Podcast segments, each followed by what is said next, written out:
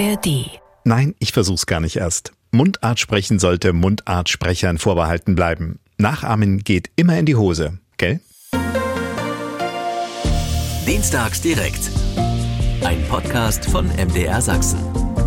Schön, dass Sie uns in der ARD Audiothek oder im Podcatcher Ihrer Wahl gefunden haben. Ich bin Thomas Lopau und wer sich auskennt, hat mich wegen des Gell gerade doch enttarnen können. Natürlich bin auch ich nicht völlig frei von Lokalkolorit in der Sprache.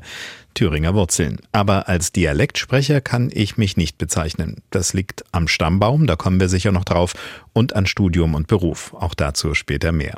Wie schön es ist, mittels Dialekt die eigenen Wurzeln zu stärken und wie sich daraus eher zufällig eine Social-Media-Karriere entwickelt, das wird uns Christina vom Dorf erzählen. Und mit dem Dialektologen Beat Siebenhaar können wir die Frage klären, ob Dialekte wirklich aussterben, ob das Sächsische ewig lebt und wie lange es gebraucht hat, bis er als Schweizer die Menschen in seiner Wahlheimat Leipzig problemlos verstehen konnte.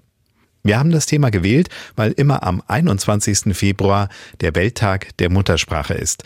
Dass die viel variantenreicher ist, als uns die Wörter, die im Duden stehen, glauben lassen, hat vor allem mit den zahlreichen Mundarten zu tun. In Marburg wird seit rund 150 Jahren gesammelt, wie unterschiedlich Begriffe und Sprechweisen in Deutschland sind, was das Forschungszentrum Deutscher Sprachatlas genau macht und wem diese Arbeit nützt, das klären wir später im Interview.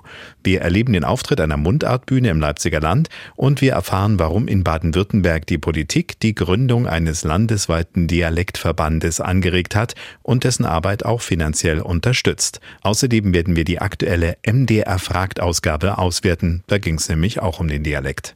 Die Interviews wie immer nach der circa anderthalbstündigen Talkrunde. Und die startet jetzt. Und ich stelle Ihnen meine Gäste vor. Ich habe zwei Gäste live für unseren Talk. Und zwar ist das zum einen eine Frau ohne Nachnamen, könnte man sagen. Christina vom Dorf ist da. Schönen guten Abend. Guten Abend. Und äh, weil es eben schwierig ist, mit einer Frau ohne Nachnamen Sie zu sagen und weil wir auch irgendwann mal aus einem ähnlichen Stall kamen und weil sie sich's wünscht, sage ich du. Ist das richtig? Unbedingt, gern. Weil sonst wäre es ja sehr schnell adelig. Ne? Christina vom Dorf klingt ein bisschen wie der Stammbaum von vierbeinigen Freunden, so in der Richtung dann. Das würde dann nicht funktionieren. Und ich habe äh, einen zweiten Gast, der, also man hört es vielleicht so ein kleines bisschen am Sound. Christina vom Dorf ist uns zugeschaltet über eine App. Und äh, mit mir im Studio ist Professor Dr. Beat Siebenhaar. Und wenn er jetzt gleich spricht, merkt man, da ist auch so ein bisschen Regulekt noch übrig, ne? oder? Genau, das ist noch da. Also ich habe einen Schweizer Hintergrund und freue mich jetzt hier zu sein ein Schweizer in Sachsen, der sich mit Dialekten extrem beschäftigt und wahrscheinlich uns vieles auch über unseren eigenen Dialekt sagen kann, obwohl er ihn eben sozusagen als außenstehender Beobachter anschaut. Ich frage mal, äh, Christina, nicht böse sein, ich frage mal den Mann zuerst. Wie kommt es, dass man sich als Schweizer mit Dialekten beschäftigt? Ist vielleicht nicht so schwierig, weil in der Schweiz ja auch unterschiedliche regionale Sprachformen sind. Jetzt ähm, unabhängig davon, dass man auch noch Italienisch und Französisch spricht, aber auch da gibt es ja dann Unterschiede. Der Berner klingt wahrscheinlich anders als der drei äh, Kilometer weiter hinter der nächsten Hügelkette. Äh, wie kam es dazu, dass Sie das äh, gemacht haben? Und dann zweiter Teil, wie kommt es, dass Sie dann das Ganze hier von Sachsen aus betreiben? Also in der Schweiz spricht jeder, der irgendwie dort aufwächst, Mundart. Und zwar eine richtige Mundart, die sich nicht am Standard orientiert. Standard habe ich erst in der Schule gelernt, also erst in der, äh, mit, mit fünf oder sechs Jahren. Äh, und da bleibt dann noch einiges hängen. Ich muss mal kurz dazwischen, also das, was wir immer so als so niedliches Schweizerdeutsch äh, versuchen nachzumachen, ist Standard. Ne? Das ist also das, was ich, jetzt, das ich, was ich jetzt spreche, ist Schweizer Standard. Also mhm. eben natürlich äh, eben eine gewisse Regionalität hört man, hört man noch mit. Also eben, dass ich nicht aus Basel komme oder nicht aus Bern, das hören Schweizer auf jeden Fall. Äh, aber eben, was ich hier spreche, ist wirklich mein bester Standard. Mhm. Äh, und auf der anderen Seite gibt es einen Dialekt und da wechsle ich in eine andere Grammatik. Das klingt anders, das, äh, da komme ich aus ohne Genitiv, da komme ich aus ohne Präteritum. Wahrscheinlich Aber, würden mich alle steinigen, wenn ich Sie jetzt nicht äh, bitte mal einen Satz so zu sagen. Das können Sie schon machen. Äh, und wenn Sie wollen, kann ich das Interview ohne weiteres auf Schweizerdeutsch führen. Das ist für mich überhaupt kein Problem.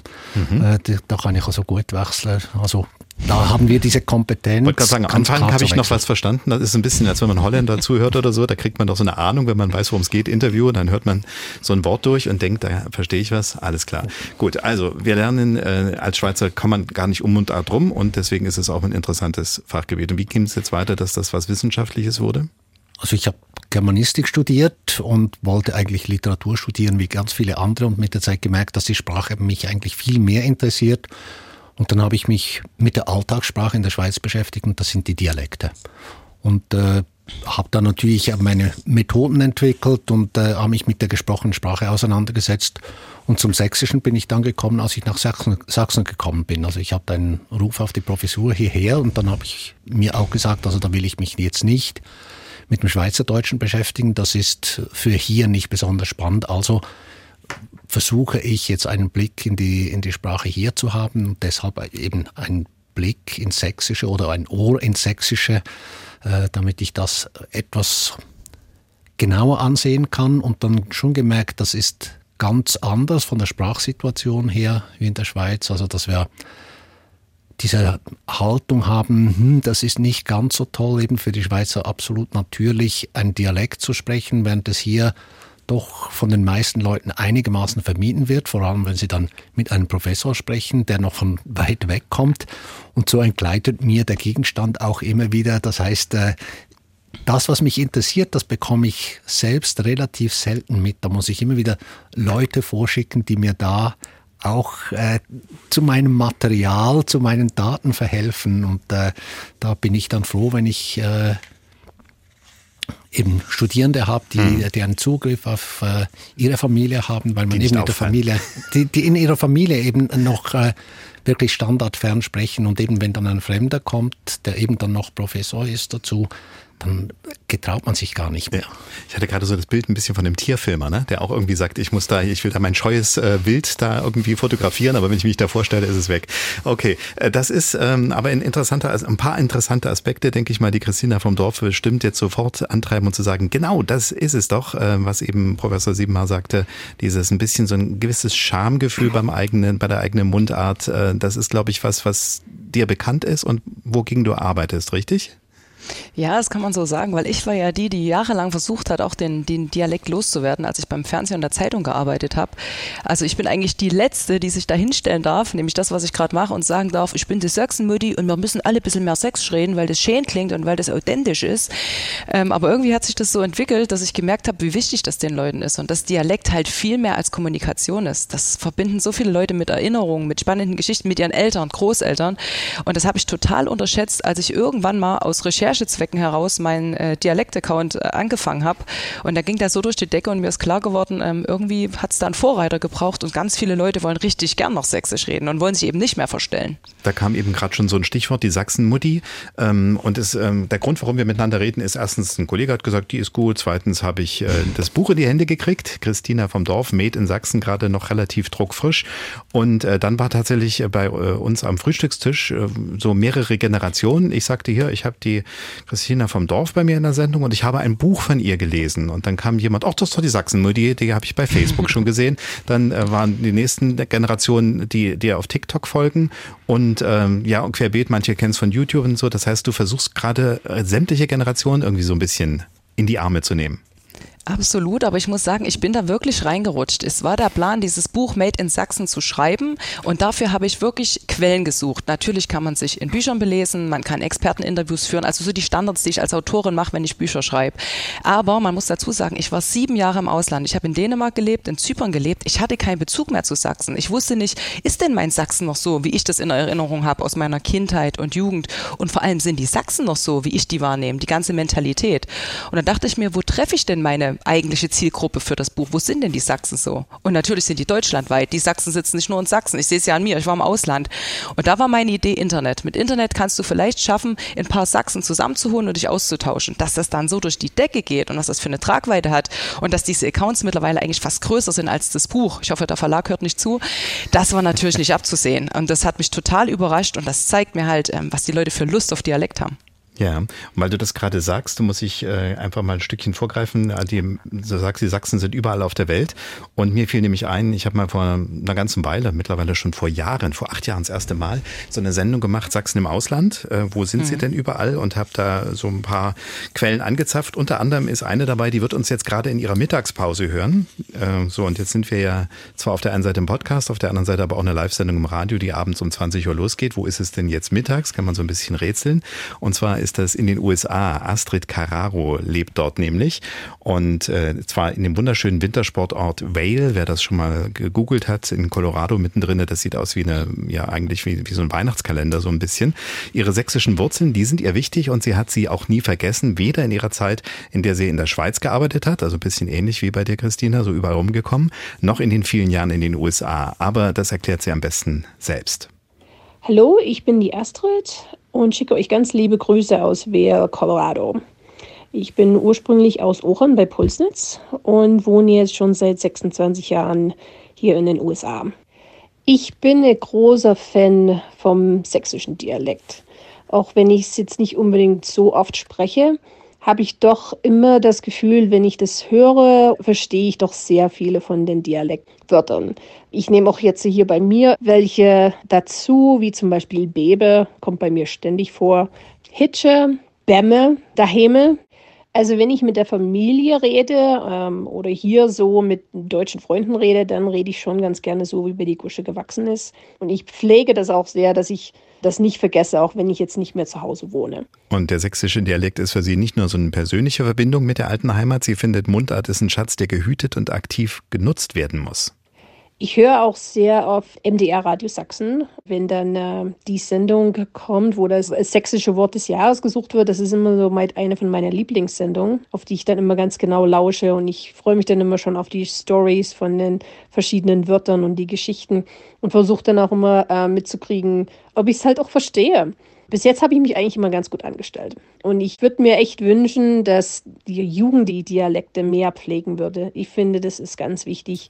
Wenn ich jetzt Radio höre, deutsches Radio oder deutsches Fernsehen schaue, dann bin ich dann immer sehr enttäuscht, wie viel englische Wörter da drin sind, die eigentlich nicht drin sein sollten.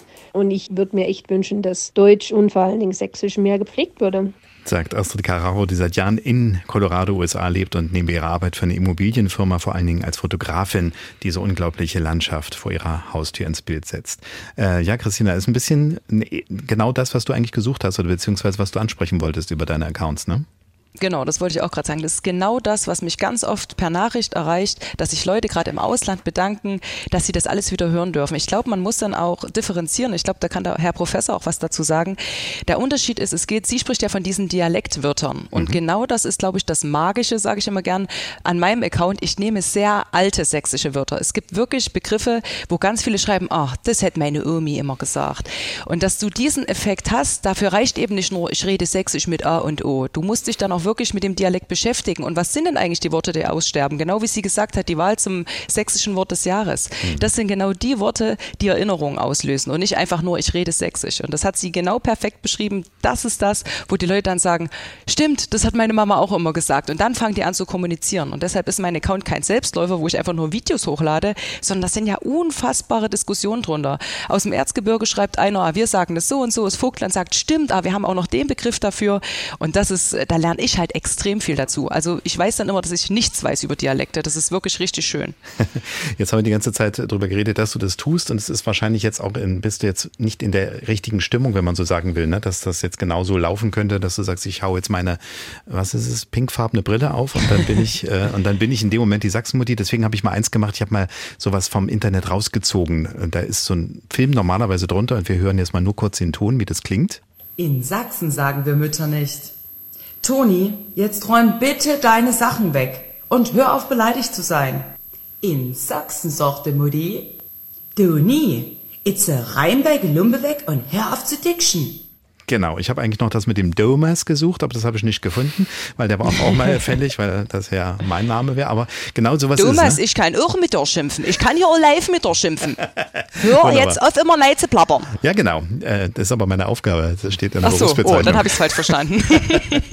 nee, aber schön. Also genau dieses und dann auch dieser, dieser Switch, ne? Der ist, glaube ich, das, was die Leute daran auch so ein bisschen äh, interessiert. Aber der Professor war ja angesprochen, ob er was dazu sagen möchte. Also es gibt diese Unterscheidung, die müssen wir vielleicht mal machen, dass wir sagen, sagen, die Wörter sind es auf der einen Seite und auf der anderen Seite ist es aber der Sound beziehungsweise die, äh, was man so mit Phonetik und so weiter zusammenhaut, aber eben wie es klingt. Das ist, glaube ich, der zweite Teil, der ganz wichtig ist. Ne? Ähm, ich würde noch einen dritten Teil dazu nehmen, mhm. das ist die Grammatik, die ja. dahinter steht. Also, dass man sagen kann, wir haben auf, auf der einen Seite den, den, Wortschatz und das ist relativ einfach äh, zu sammeln und da finden die Leute ganz häufig einen Zugang.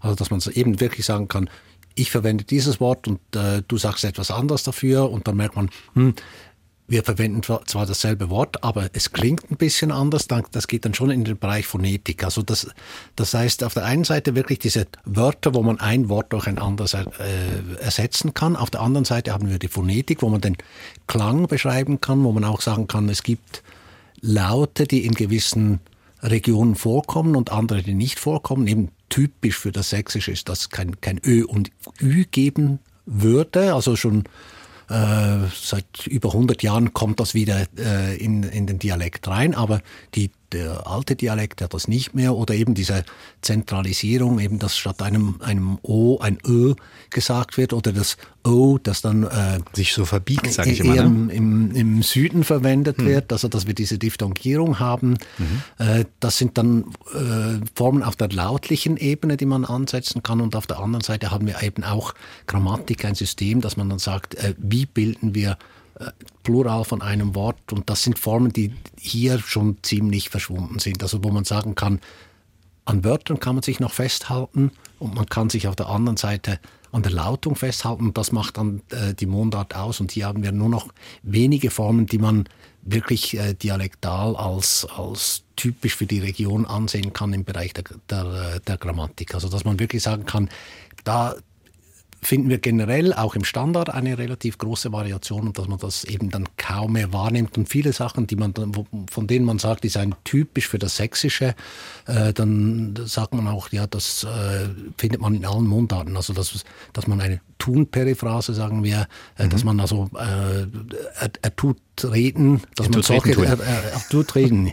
Also dass man dass man solche Formen als dialektal ansieht, aber mhm. das ist etwas, was äh, in der gesprochenen Sprache eigentlich im ganzen deutschen Raum vorkommt. Okay, dann sollten wir mal drüber reden. Sie hatten eben so einen Halbsatz gesagt, ähm, dass man das bewahren äh, kann, nämlich auf der einen Seite diese Wörter, auf der anderen Seite vielleicht aber, dass es eben schwierig ist, das Gesamtsystem zu bewahren. Warum das wichtig ist, das zu bewahren, darüber reden wir gleich. Sie hören dienstags direkt bei MDR Sachsen Mundart, die Kunst mehr zu sagen als Worte. Und ich muss gestehen, ich habe da so ein bisschen bei Kunst und Art habe ich so ein bisschen das Wortspiel gehabt, weil Mundart, Art ist ja auch ein, äh, der Begriff für Kunst in anderen Sprachen.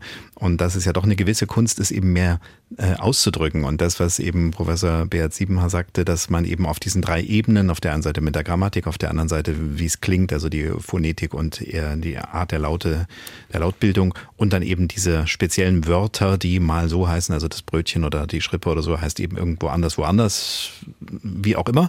Äh, das kriegt man noch ganz gut hin. Warum hat das so einen Effekt auf, warum ist das so wichtig, dass man das Gesamtgefüge so einer Mundart einer Region versucht, als Korpus zu erhalten, wie es die Wissenschaft, glaube ich, benennt? Also wichtig ist ja, dass wir mal sehen können, wo oder was wir als Mundart bezeichnen können. Also weil wir, oder Mundart oder Dialekt, wir verwenden das jetzt äh, gleichbedeutend. Ja, wo ist eigentlich der Unterschied? Ich habe also, die ganze Zeit mich so ein bisschen drum gemogelt.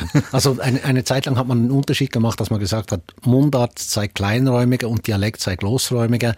Inzwischen ist man von dieser Definition wieder etwas, etwas weggekommen der ursprüngliche Begriff ist eigentlich der griechische, also die Mundart und äh, äh Dialekt. Mhm. Äh, und im 16. Jahrhundert äh, hat man dann gesagt, ja, was machen wir mit all diesen Fremdwörtern? Das kennen wir heute auch. Ja. Also die Barockgesellschaften haben dann gesagt, ja, wir müssen die, diese fremden Wörter eindeutschen. Und dann ist der Begriff Mundart geprägt worden von Philipp von Zesen. Mhm. Also das ist eine ein, ein Kunstwort, ein erfundenes Wort, das sich jetzt äh, etablieren konnte und das nehmen wir natürlich als deutsches Wort heute wahr. Und Dialekt äh, ist für viele eben wirklich gleichbedeutend, wird auch nicht unbedingt als Fremdwort wahrgenommen, aber eben ist eigentlich der ältere Begriff als das deutsche Mundart. Ja, aber eben ein bisschen Verwechslungsgefahr, weil ja auch noch der Akzent ist. Also sprich, Sie sprechen ja mit einem Akzent in unseren genau. Ohren und da sagen ja auch manche, der hat den Schweizer Dialekt, aber das ist es ja gar nicht, ne? sondern die haben einen Schweizer Akzent ja. und sind aus, aus ihrem Dialekt mehr oder weniger in der Standardsprache ja, also eben, da, da, dass wir von Akzent sprechen, wo wir sagen können, das ist eigentlich Standardsprache mit gewissen Differenzen zum ja. Standard und auf der anderen Seite ein Dialekt mit einem eigenen grammatischen System, eben durchgehend auch so, dass die Leute wissen, was richtig und falsch ist. Und das ist das, was in, in Sachsen ganz häufig verloren gegangen ist, dass die Leute eben nicht mehr wissen, was richtiges oder gutes Sächsisch ist. Und was wir heute haben, ist äh, im Wesentlichen ein Regiolekt. Das heißt, eine Aussprache des Standards mit dialektalen Formen. Okay. Also das, das also wir, heißt, nehmen, wir nehmen sozusagen den Duden den, den, und, sprechen den dann sächsisch aus. Ja, also das ist, das ist die ursprüngliche Form, wie man regionales Hochdeutsch gesprochen hat. Also eben bevor man äh, die, die Massenmedien hatte, wo alle Leute dann denselben Standard gehört haben. Und so bis äh, äh in die 20er Jahre haben die Leute ja keinen überregionalen Standard gehört, sondern von wem haben sie das Hochdeutsche gelernt. Das ist äh, vom Pfarrer, vom Lehrer.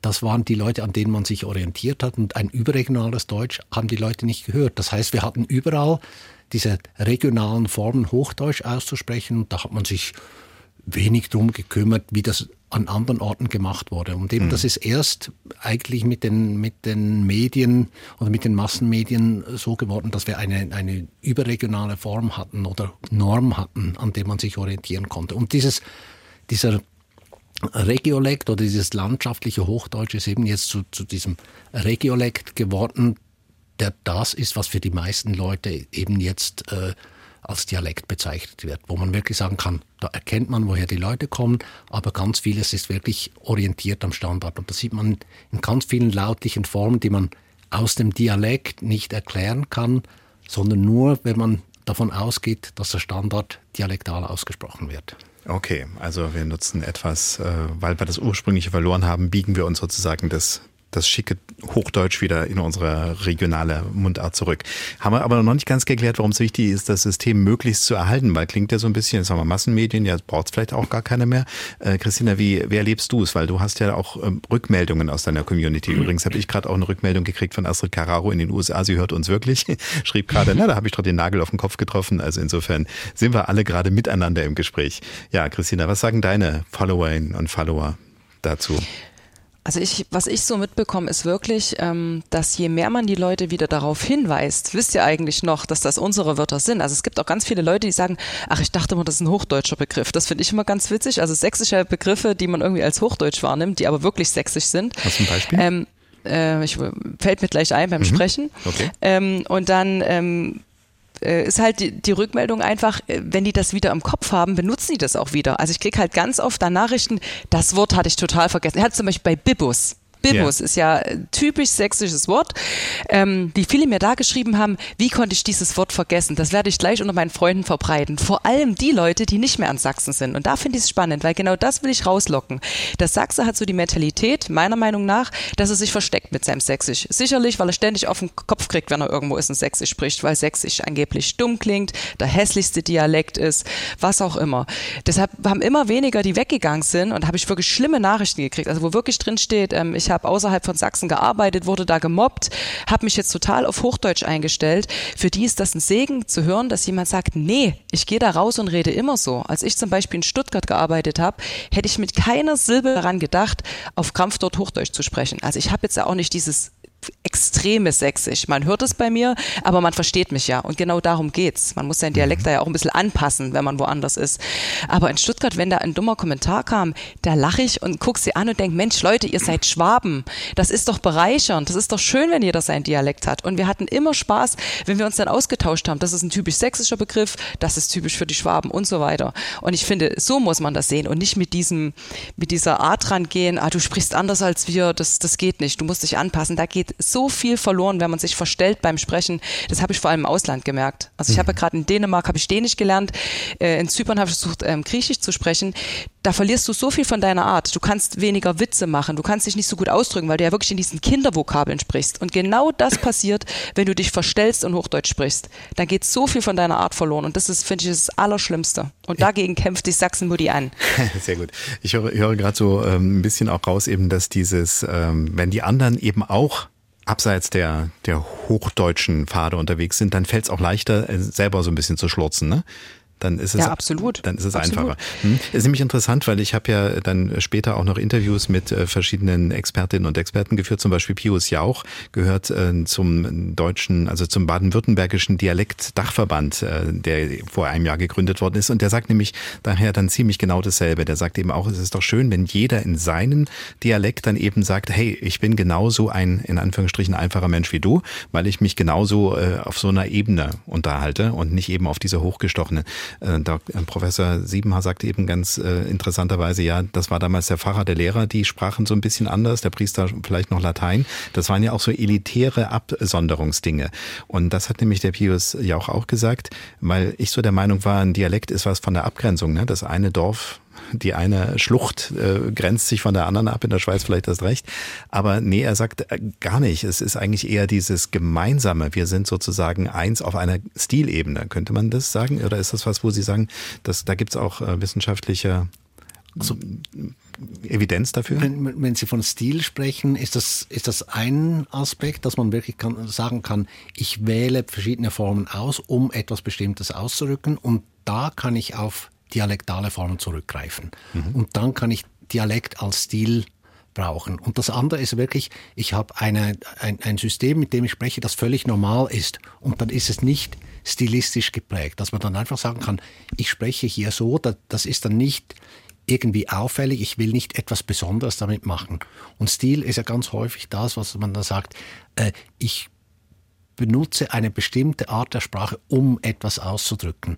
Und äh, da haben Leute, die eben auch Dialekt sprechen, andere Möglichkeiten als solche, die das, die das nicht tun. Und äh, das, was Christina von Dorf gesagt hat, das ist äh, etwas ganz Wichtiges, diese Verbindung mit der Heimat und, und, äh, und äh, diese, diese, diesen Bezug zu haben. Ich kann reden und denken, ohne dass ich mir sprachliche Scheuklappen auflegen muss und ohne dass ich äh, mir Gedanken machen muss, wie ich etwas sage. Und äh, das ist das, was dann in Heimat ausmacht. Eben, ich kann einfach so sein, wie ich bin und ich muss nicht über irgendeine Grenze hinausgehen. Und äh, das ist das, was passiert, wenn man eben aus der eigenen Sprache herausgehen muss und dann sagen muss, und jetzt verwende ich eine andere Sprache. Und das sind Dinge, die ich genauso wie Sie auch merke, wenn ich hier meine Sprache eben mhm. nicht verwenden kann und dann Standard sprechen kann. Ich habe mich ziemlich daran gewöhnt, bin jetzt seit 15 Jahren hier, 16, aber meine Muttersprache ist dann immer noch der Dialekt. Ja. Und eben ein anderer Dialekt. Es gibt ja diesen äh, schönen Begriff, ich spreche, wie mir der Schnabel gewachsen ist. Das hat ja auch ein bisschen was damit zu tun, ne? Ähm, Christina, bei dir ist das ja wahrscheinlich auch so eine Möglichkeit gewesen, also nicht die die Latte zu, zu sehr hoch zu hängen, ist vielleicht ein blöder Begriff, aber zu sagen, äh, warum zum Kuckuck soll ich jetzt eigentlich etwas hinterherrennen, was am Ende gar nicht nötig ist, dass es so exakt, so überexakt ist? Ja, ich finde es ein bisschen schade, dass es bei so wenigen Leuten so ist. Also ich habe das anders eingeschätzt. Ich kriege das nur jetzt durch den Account, die Sachsen verstehen mit, dass es eben doch viele gibt, die dann eingeschüchtert sind, wenn sie dann eben doch mal auf Widerstand oder auf Mobbing oder was auch immer treffen. Ich glaube, bei mir schwingt auch immer ein bisschen das Dorfmädel mit. Also dieses Christina vom Dorf, das ist ja nicht einfach nur ein Name, sondern ich komme ja aus einem ganz kleinen Dorf und dort wurde so raus sächsisch gesprochen und das wurde nie in Frage gestellt, dass, es, dass ich das auch nicht in Frage gestellt habe. Ich bin in, dort haben alle sächsisch gesprochen. Wer hätte denn früher zu mir sagen sagen sollen, ja, jetzt musst du aber mal ein bisschen ordentlich sprechen, Christina. Das gab's nicht. Für mich war das ordentlich. Ich habe das, dann in Mittweida studiert. Ich war ja auch lange in Sachsen, bevor ich weggegangen bin. Im Ausland hat das kein Mensch interessiert, wie ich rede. Da habe ich mich natürlich denen wieder angepasst. Für mich ist das halt so erschreckend. Eigentlich ist es doch eine Frage von Toleranz. Wieso kann man nicht einfach, wenn jemand in irgendeiner Art anders ist und dann halt in dem Fall im Dialekt, das akzeptieren und was Schönes draus machen? Also das ist halt die Diskussion, die ich immer auf meinem Account habe. Man kann drunter schreiben, hm, sächsisch, das ist nicht so mein Dialekt, von mir aus. Aber das geht ja immer in eine ganz andere Richtung. Ne? Also mhm. wenn jemand pöbelt, dann wird es ja immer gleich total abwertend. Oder am besten, das liebe ich ja am meisten, wenn wir gerade beim Verrohen oder Verschwinden auch der deutschen Sprache sind, einfach nur ein Smiley. Ein, so ein grüner Smiley, der fast bricht. Das ist dann die Antwort auf ein Dialektvideo. Da, da, hab ich, da bin ich schon so an, da will ich schon diskutieren. Ne? Da kann ich mich auch nicht zurückhalten. Alle sagen, Christina, ignorier das, freu dich über die Follower, die positiv mit dir sind. Nee, das Ding wird ausdiskutiert. Und gerade auch Bayern. Ich habe ganz viele Bayern, die dann denken, darunter schreiben zu müssen, was was, für ein blöder Dialekt. Das, das verstehe ich nicht. Die, ja, ja, Mai, ihr seid selber so verbunden mit eurem Dialekt und das schreibst du sowas drunter. Also das sind, deshalb denke ich immer, ähm, das ist so ein, so ein Ding in Deutschland, diese Toleranz. Ja. Ich glaube, da habe ich ganz viel einfach im Ausland mitgenommen. Auch in Dänemark gibt es Dialekte und auch die die machen so ein bisschen hin und her, ja, ihr redet so und wir reden so, aber die machen das auf eine andere Art und Weise. Hm. Also das ist nicht so dieses, wir sind besser, ihr seid schlechter, sondern die finden das witzig, dass es so ist. Und da will ich hin, weil ich finde, dass besonders eben Sächsisch immer auf den Deckel kriegt und das ist das, was ich nicht akzeptieren kann. Ja, also Toleranz wäre schon mal wieder noch eine andere Sendung, machen wir garantiert auch mal. Und, und Langen, Lad mich ein. und Langenreinsdorf im Landkreis Zwickau ist das Dorf, was wir noch nachreichen müssen, weil das ist ja nicht geheim. Also insofern äh, wissen wir auch, wo das, äh, wo das Dorf, wo die Wiege im Dorf gestanden hat. Und ja, da ist es so, ne? unter jungen Leuten, ähm, ich stelle mal eine Frage, weil es gibt äh, ja bei uns diese Community-Umfragen immer, das Meinungsparameter für Mitteldeutschland MDR fragt, das sucht sich unterschiedliche Themen und diesmal haben die sich eben auch der Mundart verschrieben. Äh, nur mal so eine, eine Meinung, was meinst du? Sind eher die jungen Leute pro Mundart oder eher die Älteren so über 60? Was glaubst du, Christine? Äh, also ich denke, dass äh, ich hoffe, dass ich da richtig liege, dass es die Jugend äh, nicht mag, weil ich habe die Erfahrung gemacht. Ähm, ich bin zurück auf mein Dorf gekommen, war siegessicher, weil mit 50.000 Followern bei Instagram mit meinem Dialekt, da denke ich mir, Mensch, es gibt ja doch Leute, die Sächsisch gut finden. Und da hat mir eine Nachbarin erzählt, die hat mit ihrem Sohn gesprochen und der Sohn ist 20 und der kennt mich schon mein Leben lang und bis dahin konnte der mich auch immer echt gut leiden. Und ich sag dann zu mir, du weißt du, was er gestern gesagt hat, als er das erste Mal deine Videos gesehen hat? Und da sage ich, nee, was hat er denn gesagt? Da guckt sie mich an und sagt, der findet die voll cringe, also peinlich, also richtig peinlich. Und da lache ich und sagt zu ihr, das ist mir total klar. Also welcher 16 bis 23-Jährige soll denn die Sachsenmutti cool finden? Ich glaube nicht, dass ich die damit krieg, aber ich krieg halt die Kinder damit. Mhm. Das ist meine Erfahrung. Die ganz Kleinen schicken mir Videos und machen die Sachsenmutti nach und das sind keine sächsischen Kinder.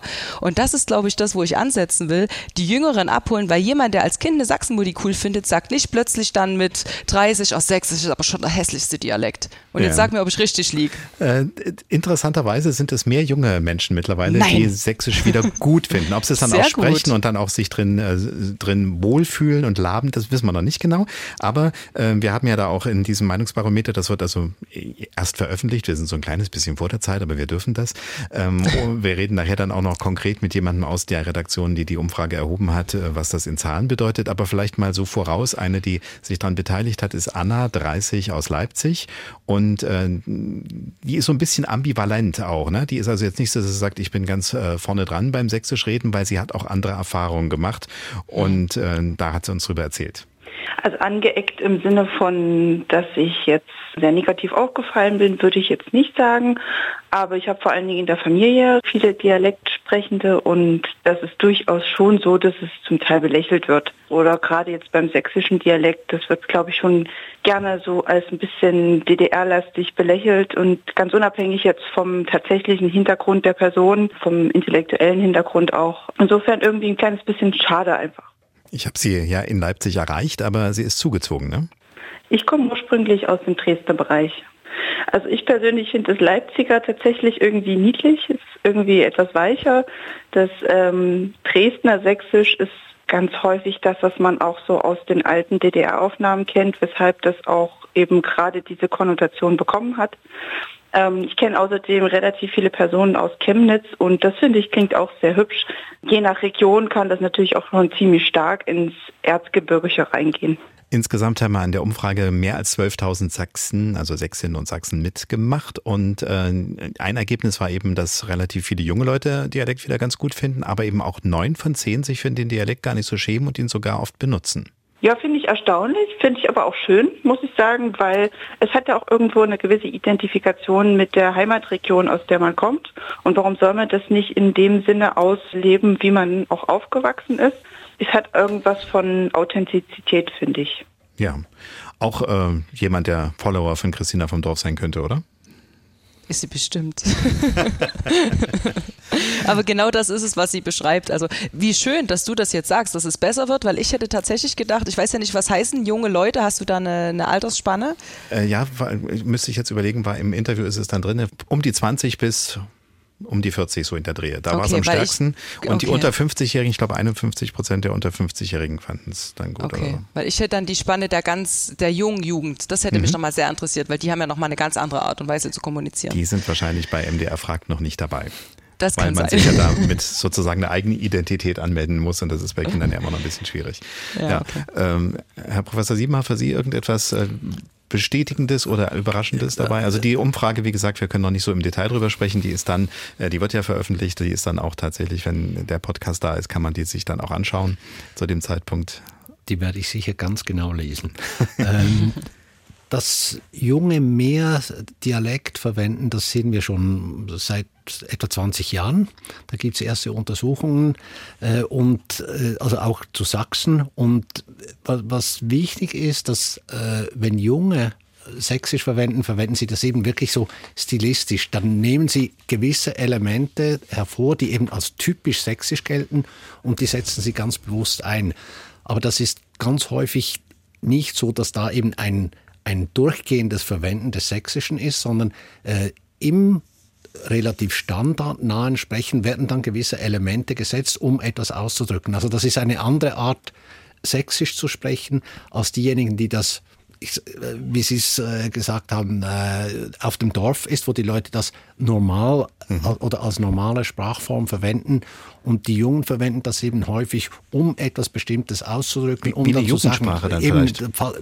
Eben, ich, ich würde vielleicht noch nicht ganz so weit gehen, aber dass es stilistisch eingesetzt wird, dass man dann stilisiert, dass man ein bisschen spielt mit der Sprache und da eben auf diese Ebenen zurückgreifen kann. Und das ist das, was sich auch in diesen, diesen Untersuchungen gezeigt hat, dass junge Leute, wenn sie aufgefordert werden, dialektale Formen zu verwenden, dass sie da tiefer in den Dialekt gehen als die Leute, die 20, 30 Jahre älter sind als sie, weil sie, da, weil sie ein Bewusstsein dafür haben, was dialektal ist und was nicht dialektal ist, während das die etwas ältere Generation äh, eben viel, viel weniger gut unterscheiden kann. Gut, und bei, äh, in, der, in der Welt von Christina vom Dorf müsste dann so ein junger Mensch sagen, hey, der ist ja cringe, der Bippus. Mhm, ja. Dann hätten wir da, diese Kombination. Da, ist ja cringe. Oder, also, also, oder, oder das ist so toll cringe, du. genau, also das wäre dann dem, dem, dem Bippus, also der Bippus war ja schon in einem Film, ne, drin, in einem Video. Der Bilbus ist schon, ja, ihr könnt gern äh, wieder Sachen bringen. Langsam gehen mir die Ideen aus. Kommt alles nur noch von den Followern. Die schicken immer ganz tolle Ideen. Ja, dann würde ich sagen, an dieser Stelle einfach mal die Follower, die uns gerade hören, die können uns ja auch noch ein bisschen was. Wir werden gleich mal mit Monika Werner aus der Dienstagsdirekt-Redaktion reden, was bis jetzt schon so kam. Also Wörter, die irgendwie von der Ur, Ur, noch überliefert sind und in irgendeinem Wandschrank gefunden wurden, nehmen wir auf jeden Fall auch gern. Und äh, ja, was ist denn so in diesen ersten Minuten der Sendung denn schon gekommen? Neben vielleicht dem einen oder anderen Wortvorschlag, den wir dann noch sortieren müssen. Also die Leute lieben Mundart. Habe ich mir jetzt angehört, die lieben dort, wo sie herkommt, wie gesprochen wird. Und ich habe dann immer so gefragt, okay, manchmal ist es ja so, dass der andere einen dann nicht versteht. Nee, das ist schon okay, wir werden schon verstanden, da sprechen wir ein bisschen langsamer und da entstehen Freundschaften. Und wenn ich irgendwo bin und meine Mundart spreche und dann bei den Sachsen ist das doch so, also jetzt mal allgemein sächsisch Oberbegriff, die sind doch auf der ganzen Welt unterwegs. Und wenn man dann jemanden, keine Ahnung, in Südafrika trifft, der auch sächselt, dann ist es einfach ein tolles Erlebnis und so ein bisschen wie Heimat. Also das war jetzt das Credo. Und dann hatten wir unsere Hörer aufgefordert, uns mal ihre Lieblingsworte oder ja, Weisheiten zu schreiben und ihre Erlebnisse. Und Rudolf aus Freiberg beispielsweise schreibt, seine liebste Mundartformulierung hättsch doch nur. Also das heißt so viel wie manchmal bereut man, was man nicht getan hat. Hätte ich doch nur, würde genau. die Sachsenmutti in der hochdeutschen Variante sagen. Ne? Genau, nee, nee, wir bleiben mal bei hättsch doch nur. Bin sofort drin im Sächsischen, merkst du? Mhm. Und sein schönstes Erlebnis, die Schwiegertochter konnte Sächsisch nicht abschreibt er, aber ein Sachsen mit gutem Auskommen hat sie trotzdem geheiratet und ihr Preußisch wäre wohl auch nicht berauschend gewesen. ja, Matthias aus Leipzig schreibt seine liebste Mundartformulierung Escha heißt so viel wie, nee, das ist nicht so oder nee, das machen wir nicht. Und er hat im Supermarkt an der Wursttheke eine Schwäbin getroffen. Und das wäre sehr lustig gewesen, weil sie beide äh, dann gemeint haben, wir müssen langsamer sprechen und haben sich auch sehr gut verstanden und er geht jetzt wohl sehr gern da einkaufen. Das macht richtigen Spaß. Harald aus Leipzig hat noch geschrieben, Issenbahn Bommu Pandal Dreier. Oh Gott, ich hoffe, das habe ich jetzt richtig ausgesprochen. Also nochmal. Isenbahn Bomu Pandal Dreier. Ja, okay. das heißt Schrankenwärter. Aha. Und er schreibt, als er als Absolvent von Schwerin nach Leipzig kam, versuchte ein Kollege ihm etwas in Plattdeutsch zu erzählen. Und das wäre dann ungefähr so gewesen, wenn die im Fernsehen versuchen, Sächsisch zu reden. Also das würde auch nicht gut ankommen, wenn es kein guter Sachse ist. Er musste laut lachen und das hört man natürlich als äh, derjenige, der mit der Mundart aufgewachsen ist. Mhm. Okay. Christina schreibt noch Lieblingswort Mutzel, bedeutet Fussel, Fädchen. Ja. Das hat ihre in Mecklenburg-Vorpommern angeheiratete Verwandtschaft überhaupt nicht verstanden. Und als letztes Beispiel Mario, der kommt von da, wo die Hasen Hosen heißen und die Hosen Husen heißen, also so ein ganz kleiner Ort im Erzgebirge. Und er ist wohl mit 16 Jahren, 89, aus diesem erzgebirgischen Dorf ins Internat nach Weimar, konnte so gut wie kein Hochdeutsch reden. Und die anderen dachten zuerst, er wäre geistig nicht ganz da. Er könnte deshalb nicht gut reden. Das hat man ja öfters, wenn jemand so sehr sechselt. Ne? Also der ist ja blöd, der ist ja dumm, gibt es ja viele Vorurteile. Später dachte man dann, äh, die hätten ihn irgendwo rausgelassen, also er wäre nicht ganz dicht. Und es war alles nicht so einfach. Und er hat festgestellt ähm, und ziemlich schnell gemerkt, dass er mit seinem erzgebirgischen Dialekt in der ganzen großen Welt nicht sehr weit kommt. Hm, allerdings wird er dann gerne auch unterschätzt und das kann ja manchmal auch gut sein. Ne? Das stimmt. ja, ist ja auch so eine sächsische Eigenart, glaube ich, so ein bisschen, dass man sagt, ich äh, trage das auch ein bisschen vor mir her, damit ich unterschätzt werde. Also Wolfgang Stumpf als äh, Comedian und Schauspieler hat das ja immer so ein bisschen. Äh, Lene Vogt. Aber, ja, das ist die Lene Vogt-Idee. Ne? Da gibt's ja ganz viele Zitate. Zu Lene Vogt äh, kommen wir indirekt auch noch, weil wir später dann auch noch die Mundartbühne Borna als Thema haben werden. Und da spielt Lene Vogt eine ganz große Rolle. Ja, sind jetzt ein paar schöne Ansätze gewesen. Dankeschön, Monika, für den Moment. Also dieses Thema DDR, ähm, ich habe ja über mich noch nicht viel erzählt. Ich spreche jetzt die ganze Zeit relativ Hochdeutsch, liegt aber nicht daran, weil ich Sächsisch nicht mag, sondern weil ich eben zugezogen bin und man soll ja einen Dialekt nicht versuchen nachzuäffen, wenn man ihn nicht originär mit der Muttermilch aufgesogen hat. Ich bin halt Thüringer, aber eben durch den Stammbaum so, dass da ein Teil aus der äh, aus der Königsberger Gegend kam, ein Teil aus der Breslauer Gegend kam und sich dann letztendlich die Familie relativ spät erst im Thüringischen angesiedelt hat und damit war man dann automatisch, Herr Professor Siebenhaar, korrigieren Sie mich, wenn man von einem anderen Sprachraum irgendwohin verpflanzt wird, dann ist es oft so, dass man dann eben der kleinste gemeinsame Nenner ist dann manchmal so eine Hochsprache, oder?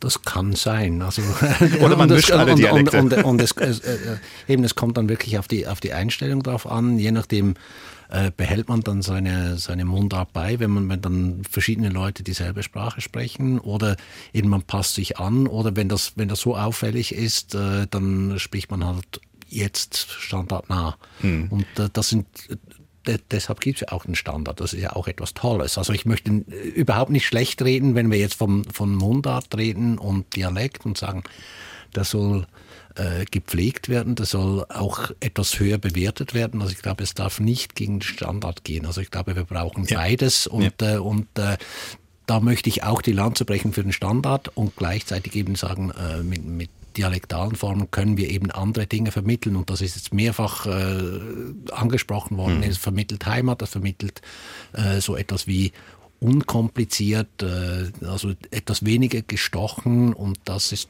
doch ein, ein wichtiger Authentisch, Teil. ne? Ist auch ganz wichtig. Was das äh, nur als letztes dazu, ich hatte dann nämlich das Problem, dass ich in der Schulklasse dann ähm, unter den Kindern ein bisschen gehänselt wurde, weil mit dieser Hochsprache klang ich so ein bisschen wie der überkandidelte Typ, der ich glaube ich nicht war, aber jedenfalls äh, war das so unter dem Motto, sprich doch mal ein bisschen fetzig, war dann so von einer Freundin von mir. Also da musste ich dann üben, irgendwelche äh, Jugendworte zur damaligen Zeit zu, mir drauf zu drücken, um dahin zu kommen. Ähm, ich weiß, wir hatten ja schon mal vor vielen Jahren eine Mundartsprecherin, die uns Sachsen ein bisschen berühmt gemacht hat. Und ich weiß, dass äh, Christina vom Dorf da, glaube ich, jetzt ein bisschen so Pickel kriegt, wenn sie das hört. Ich spiele es mal kurz an. Maschendrahtzaun in the morning.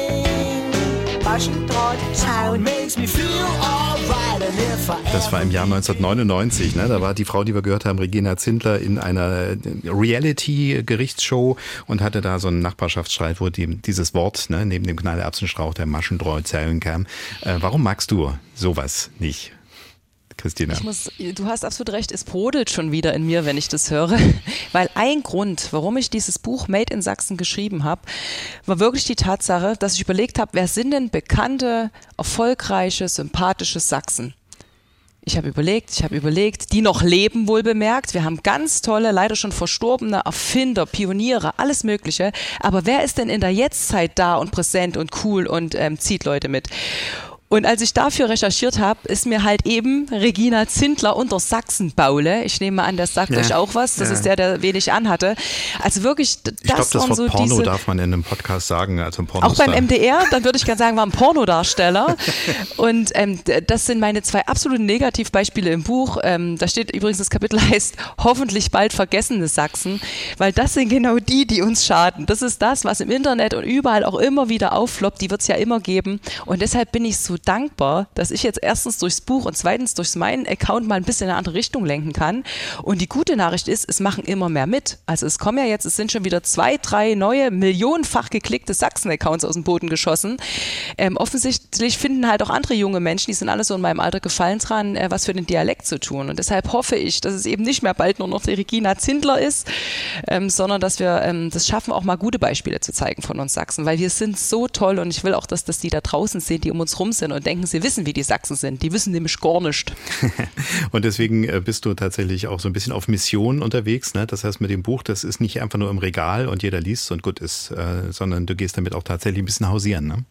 Absolut. Das war, ähm, das habe ich zum Verlag gesagt. Ich habe zum Verlag gesagt, ich schreibe dieses Buch nur, wenn ich so schreiben kann, dass ich damit auf Tour gehen kann, weil das ist mir das Wichtigste beim Bücherschreiben, der Austausch mit den Leuten. Und jetzt ist das ja so ein Herzensprojekt geworden, nicht nur Dialekt, sondern wie gesagt die Mentalität der Sachsen zu zeigen, dass ich jetzt im November eine Sachsentour gestartet habe. Ich war jetzt glaube ich schon in 15 Städten in Sachsen und jetzt wird's spannend, weil dann so in zwei drei Monaten will ich auch außerhalb mal ein bisschen stunk machen, sage ich immer. Also da soll dann Frankfurt, München und so weiter dabei sein.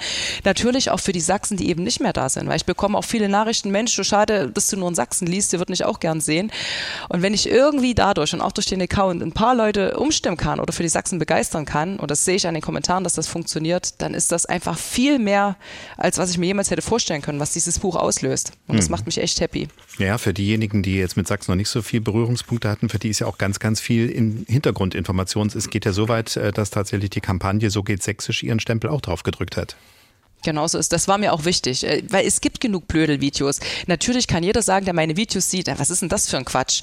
Aber es werden eben auch alte Dialektwörter verwendet. Ich mache zum Beispiel auch immer Sachsen-Quiz jedes Wochenende. Also stelle dann auch Fragen zu, zu Städten in Sachsen. So. Also da ist mir Bildung schon auch wichtig, weil ähm, geblödelt wird im Internet genug. Wenn man da eine gute Mischung hinkriegt, kann man die Leute trotzdem begeistern. Und das ist mir extrem wichtig. Sie hören dienstags direkt bei MDR Sachsen. Heute geht's um die Mundart. Ich bin im Gespräch mit auf der einen Seite Christina vom Dorf, die als die Sachsen-Mutti in den sozialen Medien bekannt ist und Professor Dr. Beat Siebenhaar, der aus der Schweiz vor 15, 16 Jahren ungefähr es ihn nach, an die Pleiße gespült hat nach Leipzig und der jetzt zwischenzeitlich äh, ein guter Sachsenversteher ist und aber immer noch sein Schweizerdeutsch nicht äh, vergessen hat und auch nicht seinen regionalen Dialekt. Und ich habe jetzt noch jemanden, der seine Mundart auch nicht vergessen hat, äh, am Telefon, nämlich Inge Streitmann. Sie werden wir nachher noch hören, weil wir in einem Bericht die Mundartbühne Borna vorgestellt bekommen. Und da gehören Sie ursächlich dazu, könnte man sagen. Ne? Sie haben es mit verzapft vor vielen Jahren, oder? Ja, ja. Vor 18 Jahren. Jetzt müssen Sie uns noch verraten, was die Mundartbühne Borna sagt. Also in der Leipziger Region kennt man Borna natürlich als äh, Kreisstadt, aber nicht alle wissen, das ist also nicht so weit weg, ein bisschen im Südraum von Leipzig. Und was macht jetzt die Mundartbühne Borna? Was ist so der Inhalt Ihrer Arbeit und mit wem beglücken, also wem beglücken Sie damit? Ja, wir haben vor 18 Jahren angefangen, hatten da auch Unterstützung erstmal von der äh, Kultur- und Umweltstiftung der Sparkasse Leipzig und haben uns auch dann äh, später, erst hatten wir eigene Stücke, die für uns geschrieben wurden von unserer äh, Schauspiellehrerin, der Luise Wilsdorf. Und dann haben wir uns aber auf Lene Vogt, unsere Mundartdichterin, konzentriert. Und da gibt es unwahrscheinlich viele Balladen, Gedichte und so weiter, so dass wir äh, genügend, ich will das so sagen, Material haben, aus dem wir schöpfen können.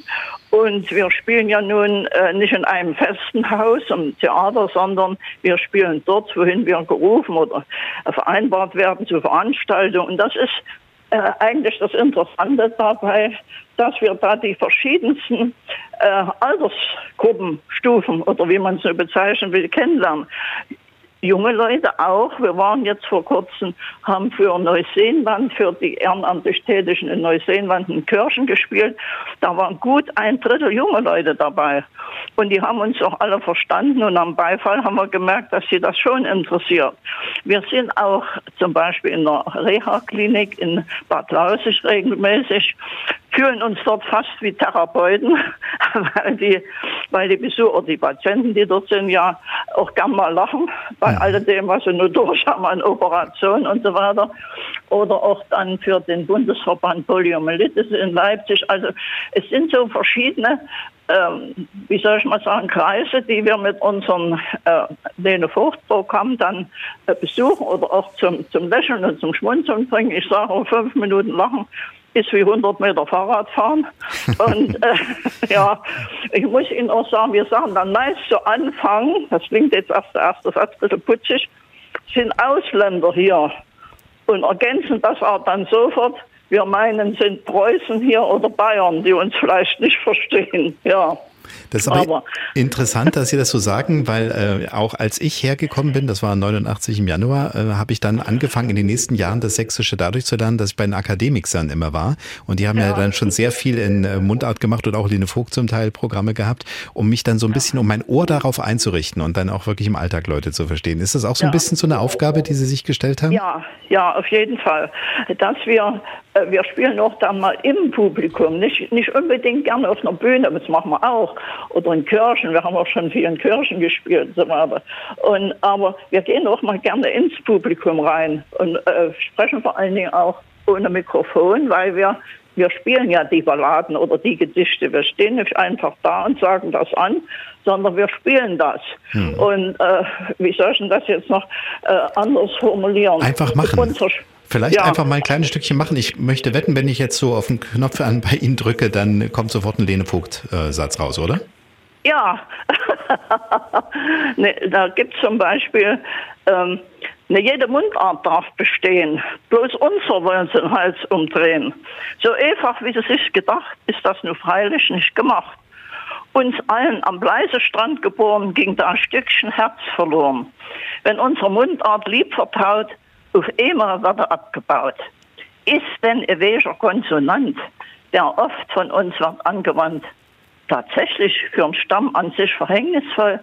Ich glaube das nicht. Wer sonst als ganzer Kerl sich zeigt, hat Achtung stets für sich erreicht. Und umgekehrt, ich Schlapperwicht wirkt weg, wenn er Hochdeutsch spricht. Sehr gut. Ich würde ganz gerne mal, weil wir jetzt gerade so schön miteinander sind, einfach öffnen. Ich sehe auf jeden Fall, dass äh, Professor Siebenhaar schon die ganze Zeit vor sich hingrinst. Marlene Vogt hat ja vorhin auch schon mal angesprochen gehabt. Wenn es äh, Fragen ja. quer rüber gibt, äh, sowohl von Ihnen, Frau Streitmann, an unsere beiden Gäste hier oder umgekehrt, dann ja. einfach los. Ja machen wir das. Ja. Machen wir das. Herr Professor, haben Sie eine Frage?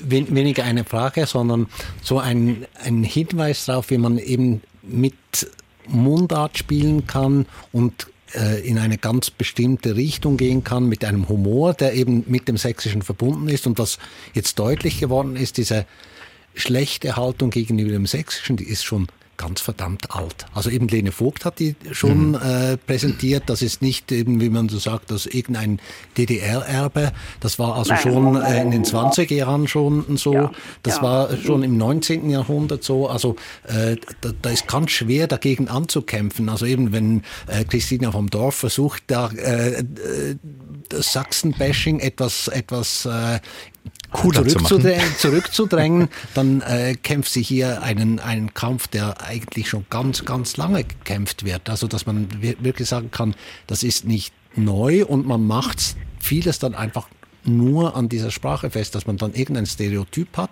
und dann hat man das Gefühl, okay, das klingt sächsisch, das ist ein ganzes Bild, was dann eben mhm. hervorgerufen wird. Genauso ja. eben, die Sachsen sind eben etwas dümmlich und eher städtisch, ja. während die Bayern etwas weniger äh, städtisch sind, sondern auch dümmlich und äh, auf der anderen Seite die Fischköpfe.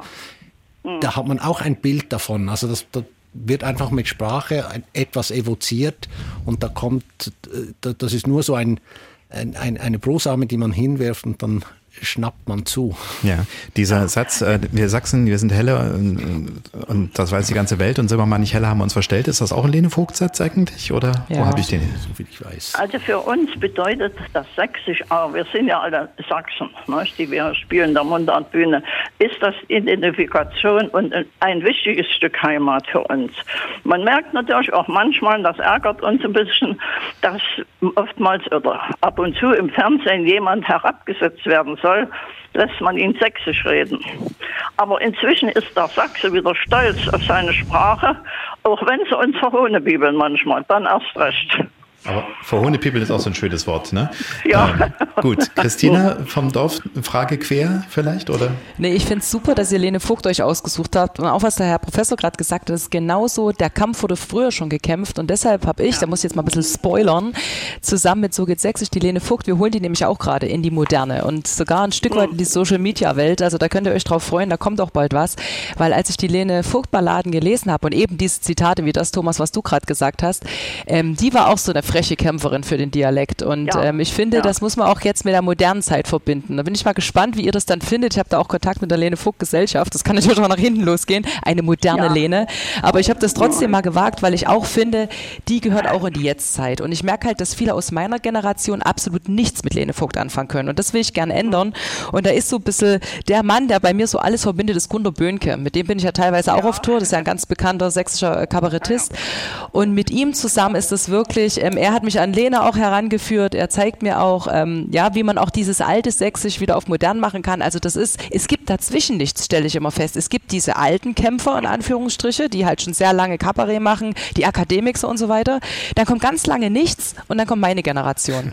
Und ich finde, wenn man diese Lücke ein bisschen schließt, dann kann man auch alle, die da in der Lücke sind, noch einfangen. Also das bilde ich mir zumindest ein. Und das versuche ich jetzt auch mit Lene Vogt. Ja, es ist ja manchmal so, Ja. man kennt das ja, wenn jemand schwanger ist, sieht er überall Kinderwagen. Und tatsächlich war es so, als ich mich auf die Sendung vorbereitet, habe ich doch tatsächlich in meinem Dorf im Kulturanzeiger gesehen, ja, im März sind die beiden wirklich auch bei uns um die Ecke. Also das kann man, kann man mal rumgucken, wo Gunter Bünke und Christina vom Dorf zusammen sind und Sächsisch fast vergessen und Made in Sachsen vorstellen. Ja, Ja. Frau äh, Streitmann, Sie sind demnächst auch mal wieder irgendwo in der Gegend. Ich glaube, im April haben Sie in der Nähe von Leipzig was Wir zu tun. sind, also wir haben bis Dezember Termine in unserem Kalender. Wir sind der, in der Medianklinik jetzt, dann waren wir wie gesagt in Euler. Äh, Im März sind wir ganz viel unterwegs, hängt sich auch ein bisschen mit dem Frauentag zusammen. In Leipzig sind wir am, da würde ich ja gerne mal einen Professor einladen. Da braucht niemand vorzuschicken, da kann er selber kommen. Das ist am, am 13. April in Leipzig am Volkerschlachtdenkmal Tabaksmühle ist das dort. Die Gaststätte Südost, das sind etwa 90 geladene oder fast 100 geladene Personen. Ich würde mich dann beim Veranstalter mal äh, anmelden, dass wir einen Professor einladen dürfen. Das Ja. ist dann 101. Er hat schon den Kalender in der. Hand. Ja, am 13. April, Gaststätte Südost, das ist am Völkerschlachtdenkmal, beziehungsweise Tabaksmühle. Sehr gut. Ja, Also das klären wir dann im Hintergrund noch weiter. Jetzt müssen Sie aber mir noch eine Frage beantworten, bevor ich Sie dann auch wieder in den wohlverdienten Abend schicke. Äh, wer, sind Ich denn, wer sind denn eigentlich die Frauen um Sie rum? Wie viel muss ich mir vorstellen? Eine Handvoll oder 300? Nee, wie Wir viel sind, sind Sie? se- sechs Frauen. Okay. Ja. Und, Ja. dann, und dann hört man die typischen äh, Lene Vogt äh, Sketche sind ja auf nicht, jeden aber Fall. Texte. Wir haben, auch, wir haben auch ein Märchen auf Sächsisch, was wir spielen. Also das muss man einfach mal gehört haben. Und wir halten uns ja immer, unser Schlusswort ist immer von Lene Vogt, unverwüstlich. Darf ich Ihnen das noch mitteilen? Machen Sie das. Ja, was Sachsen sind von echten Schlag, die sind nicht tot zu kriechen. Trifft die auch Kummer für Tag. Ihr froher Mut wird siechen. Das könnte noch viel schlimmer kommen. So feixen richtige Sachsen. Was andere furchtbar schwer genommen, dem fühlen sie sich gewachsen. Und schwimmen die letzten Fälle fort, da schwimmen sie mit und landen dort, wo die mal ans Ufer treiben. So ist das. Und so wird's auch bleiben. Wunderbares Schlusswort für diesen Moment. Dankeschön, Frau Streitmann. Ja, und grüßen Sie auch die Dame von mir. Ja. Ich bewundere auch Ihre Leistung, Ihren Mut. Vielleicht sehen wir uns mal irgendwo. Das, Das Ja, ich habe mich schon gefragt, warum ich keine Einladung kriege. Ich bin halt keine Professorin. Ist das hier das Problem, oder? Nein, Sie kriegen auch noch, Sie kriegen auch noch eine. Wir kriegen das ja. hin. Und aufs Dorf schicken wir die. Ja. So wir's. Grüße. MDR Sachsen, unsere Gesprächssendung, jeden Dienstagabend immer ein anderes Thema. Diesmal ist es die Mundart, die Kunst, mehr zu sagen als Worte. Das haben wir, glaube ich, schon gemerkt, dass man eben sehr viel Seele, sehr viel Lebensfreude, sehr viel Gemeinschaftsgefühl auch dort hineinlegen kann. Ähm, wir haben ja mit Professor Siemer jemanden da, der sich über das Thema Dialekte in jeder Facette quasi äh, da schon einen Überblick verschafft hat. Äh, allein schon, es ist immer schön, wenn Menschen aus der akademischen Welt kommen, dann liegen hier zum Beispiel jetzt gerade drei Fachbücher mit auf dem Tisch und noch ein Computer und so. Hat man sonst selten. Also da wird auch mal zwischendurch noch quer recherchiert. Und was äh, interessant ist, ist ja, Sie, wir hatten es eben schon so ein bisschen, dass der Kampf zum Beispiel für Sächsische schon lang ist, aber die Mundart gibt's ja schon viel ewiger. Ähm, wir werden jetzt nicht alles schaffen, wo die sächsische Mundart eigentlich grundsätzlich mal herkommt, aber wie sie sich entwickelt hat, das hatten Sie vorhin schon mal so ein bisschen angerissen. Äh, und als wir den Hörer hatten, der mit, der, mit dem Hasen und der Hose und dem Huse und so, äh, dann also diese Verbiegung der Vokale drin hatte, da hatten Sie ja schon mal aufgemerkt und gesagt, ja, das ist eigentlich, das so war, sagt Sächsisch früher mal immer, oder? Also einiges davon auf jeden Fall. Und Hintergrund ist ja, wenn man das Deutsche ansieht, dass alle Leute Dialekt gesprochen haben. Das war je nachdem ein bisschen anders und als äh, Sachsen von Deutschen besiedelt worden ist, also im 10., 11. Jahrhundert, äh, sind die Leute aus verschiedenen Gegenden gekommen und haben die, den Raum hier besiedelt, haben ihre Sprache mitgenommen, also Fränkisch, zum Teil eben äh, Thüringisch, zum Teil Bayerisch und äh, diese sprachlichen Formen haben sich auch bewahrt. Und erst im, im 15., 16. Jahrhundert haben sich Schriftsprachen etablieren können. Also alle Leute haben noch Mundart gesprochen und dann hat man begonnen, eine Schriftsprache zu entwickeln und Luther hat da seinen Beitrag geleistet und er hat nicht die Schriftsprache erfunden oder das Hochdeutsche, aber äh, dadurch ist diese Schriftsprache etwas weiter verbreitet worden und mit der Zeit haben gebildete Leute begonnen, nach der Schrift zu sprechen. Also alle Leute haben Mundart gesprochen und dann hat es noch dieses Hochdeutsch gegeben, wo man eben, oder Schriftdeutsch, man hat also nach der Schrift gesprochen. Und dann hat man die Dinge, die in der Schrift unterschieden wurden, auch in der gesprochenen Sprache unterschieden. Und wer hat das besonders deutlich gemacht? Das sind die Leute, die nicht Hochdeutsch konnten. Die Leute, die Niederdeutsch gesprochen haben. Die mussten also eine fremde Sprache lernen mhm. und die haben sie so ausgesprochen, dass eben die Unterschiede, die in der Schrift vorhanden waren, äh, umgesetzt worden sind. Und mit der Zeit haben dann eben gebildete Leute immer mehr nach dieser Schrift gesprochen. Und in Gebieten, wo, wo man relativ nahe an dieser Schriftsprache war, also wie in den sächsischen Dialekten, da hat man gesagt, oh, diese Unterschiede sind nicht gar nicht so wichtig. Ob da jetzt ein U mit zwei Pünktchen steht oder ein I, das sind einfach unterschiedliche Dinge, wie man, wie man etwas schreiben kann. Also die, die Tiere, äh, der Horse da, ist der Horse, äh, egal wie ja, ich ihn schreibe. Und, und äh, das, das heißt, man hat also in, in Sachsen ein anderes Hochdeutsch gesprochen als im ursprünglich niederdeutschen Raum und das hat sich etablieren können. Und, mhm. und äh, dadurch, dass das fest geworden ist an, in verschiedenen Regionen, war das die gute Sprache, die eben, oder das Hochdeutsch, das unterschiedlich gesprochen war. Und erst mit dem, mit dem 20. Jahrhundert ist das wirklich dann anders geworden mit der überregionalen Standardsprache. Und deshalb eben haben wir diese regionale, diese regionalen Formen im Hochdeutschen und das sächsische Hochdeutsch unterscheidet sich halt vom Standardhochdeutsch ja. und das wird eben so wahrgenommen als unterschiedlich. Ich muss mal eine Definition vielleicht so ein bisschen äh, gerade rücken, weil man hat ja mal das Gefühl, Hochdeutsch gleich das Gute und das andere wäre dann schlecht. Das ist aber ja gar nicht so, sondern es hat was damit zu tun, ob man weiter oben in Richtung Bergland ist oder eher flach an der Richtung Küste. Ne? Also das Niederdeutsche ist dann Plattdeutsch ist das niedrigste Niederdeutsch quasi und Hochdeutsch ist dann eben je nach Bergregion ein bisschen unterschiedlich gebogen. Also das, das ist die ursprüngliche Definition, die dialektale Definition. Also wenn ich Dialekt spreche, spreche spreche ich besser als Hochdeutsch mhm. als die Standardsprache, weil ganz viele Dinge, die man. Weil Sie so als, hoch gewohnt haben in der Schweiz. Also, also, äh, äh, also dass, äh, dass wir ein Kriterium eben stärker durchführen in der Schweiz als das im mitteldeutschen Raum oder im niederdeutschen Raum ist also die äh, Verschiebung von K, die ist im Niederdeutschen nicht so. Also das heißt das Ich. Mhm. Äh, und hier heißt es ich, also haben wir eine solche Verschiebung. Wir da, da, aber, da ist die Chemie her. Deswegen sagen, je weiter man in Richtung Berge ja, kommt. Ja, Chemie ist, ist, noch, noch, noch etwas anders. Okay. Aber, aber wenn, wenn wir deutsche Wörter ansehen, wie der Kopf, mhm. eben das, das ist im Standard auch noch das K. Ja, der, äh, während, äh, der, der, Kopf, mhm. während man, wenn man in den Süden geht, heißt auch da, ist auch da verschoben, dass wir also äh, von Kopf sprechen. Das heißt also, Hochdeutsch äh, ist eine stärkere Verschiebung von germanischen PT und K. Das heißt, mein Dialekt ist besser Hochdeutsch als, als das Hochdeutsche hier. Äh, aber mit der Zeit hat es diese Umwertung gegeben, dass man dann gesagt hat, Hochdeutsch ist die Schriftsprache und ja. dann eben das gute Deutsch. Also da haben wir diese, diese Umwertung. Und heute ja. spricht man eben von Standard, dass man eben nicht dieses Hoch und Tief ansehen mhm. muss, sondern äh, die Standardform ansieht als die normierte Sprachform, die eben auch im Gesprochenen normiert ist.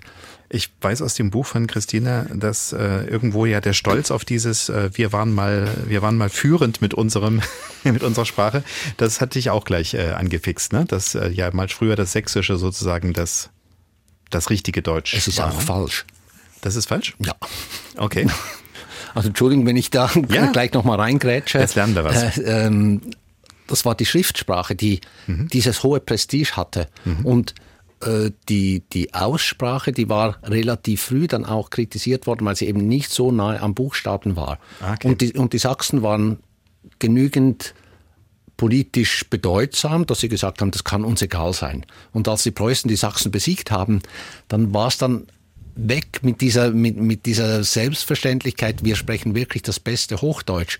Und äh, dann ist diese, diese Ferne äh, von der Schrift eben dann deutlich geworden und dann ist wirklich diese, diese negative Wertung gekommen, also dass wir da das äh, 18. Äh, Jahrhundert wirklich ansetzen können, wo man, wo, wo diese sächsische Form Hochdeutsch zu sprechen okay. äh, negativ bewertet worden ist. Okay, also wir waren einfach nur stark genug, dass alle dann sagten, das muss man jetzt gut finden. Ist ein bisschen vielleicht der Grund, warum man Berliner und äh, Bayern manchmal so laut hört im Moment.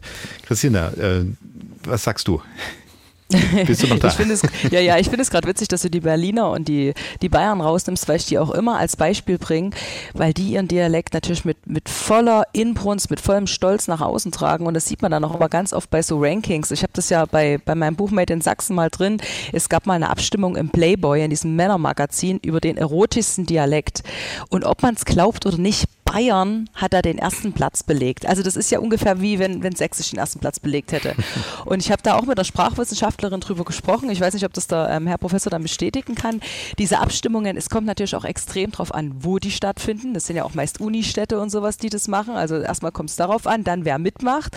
Und aber die Bayern und die Berliner, das sind halt auch stolz und machen bei sowas mit. Die Sachsen sind auch bei ganz vielen Sachen extrem zurückhaltend, finde ich. Da geht es schon damit los. Ich habe oft die Diskussion, darf man denn überhaupt das Wort Sachsen Sachsenstolz sagen. Für manche ist ja schon dieser Begriff zu viel. Es ist ja in Deutschland immer so, ne, wie, wie stolz kann man auf was sein? Und ich weiß bei meinen Lesungen, ich habe immer, wenn ich keine richtige Bühne habe, habe ich immer eine riesen Sachsenflagge mit. Einfach weil das bei mir auch so drin ist, weil ja Dänemark zum Beispiel, wo ich lange gelebt habe, auch so ein Land ist, wo ganz viel mit Flaggen und Wimpeln ist. Diese riesen Sachsenflagge hinter mir. Da hat mir dann mal jemand im Internet geschrieben, wie mutig er das findet, dass ich da die Sachsenflagge aufhänge.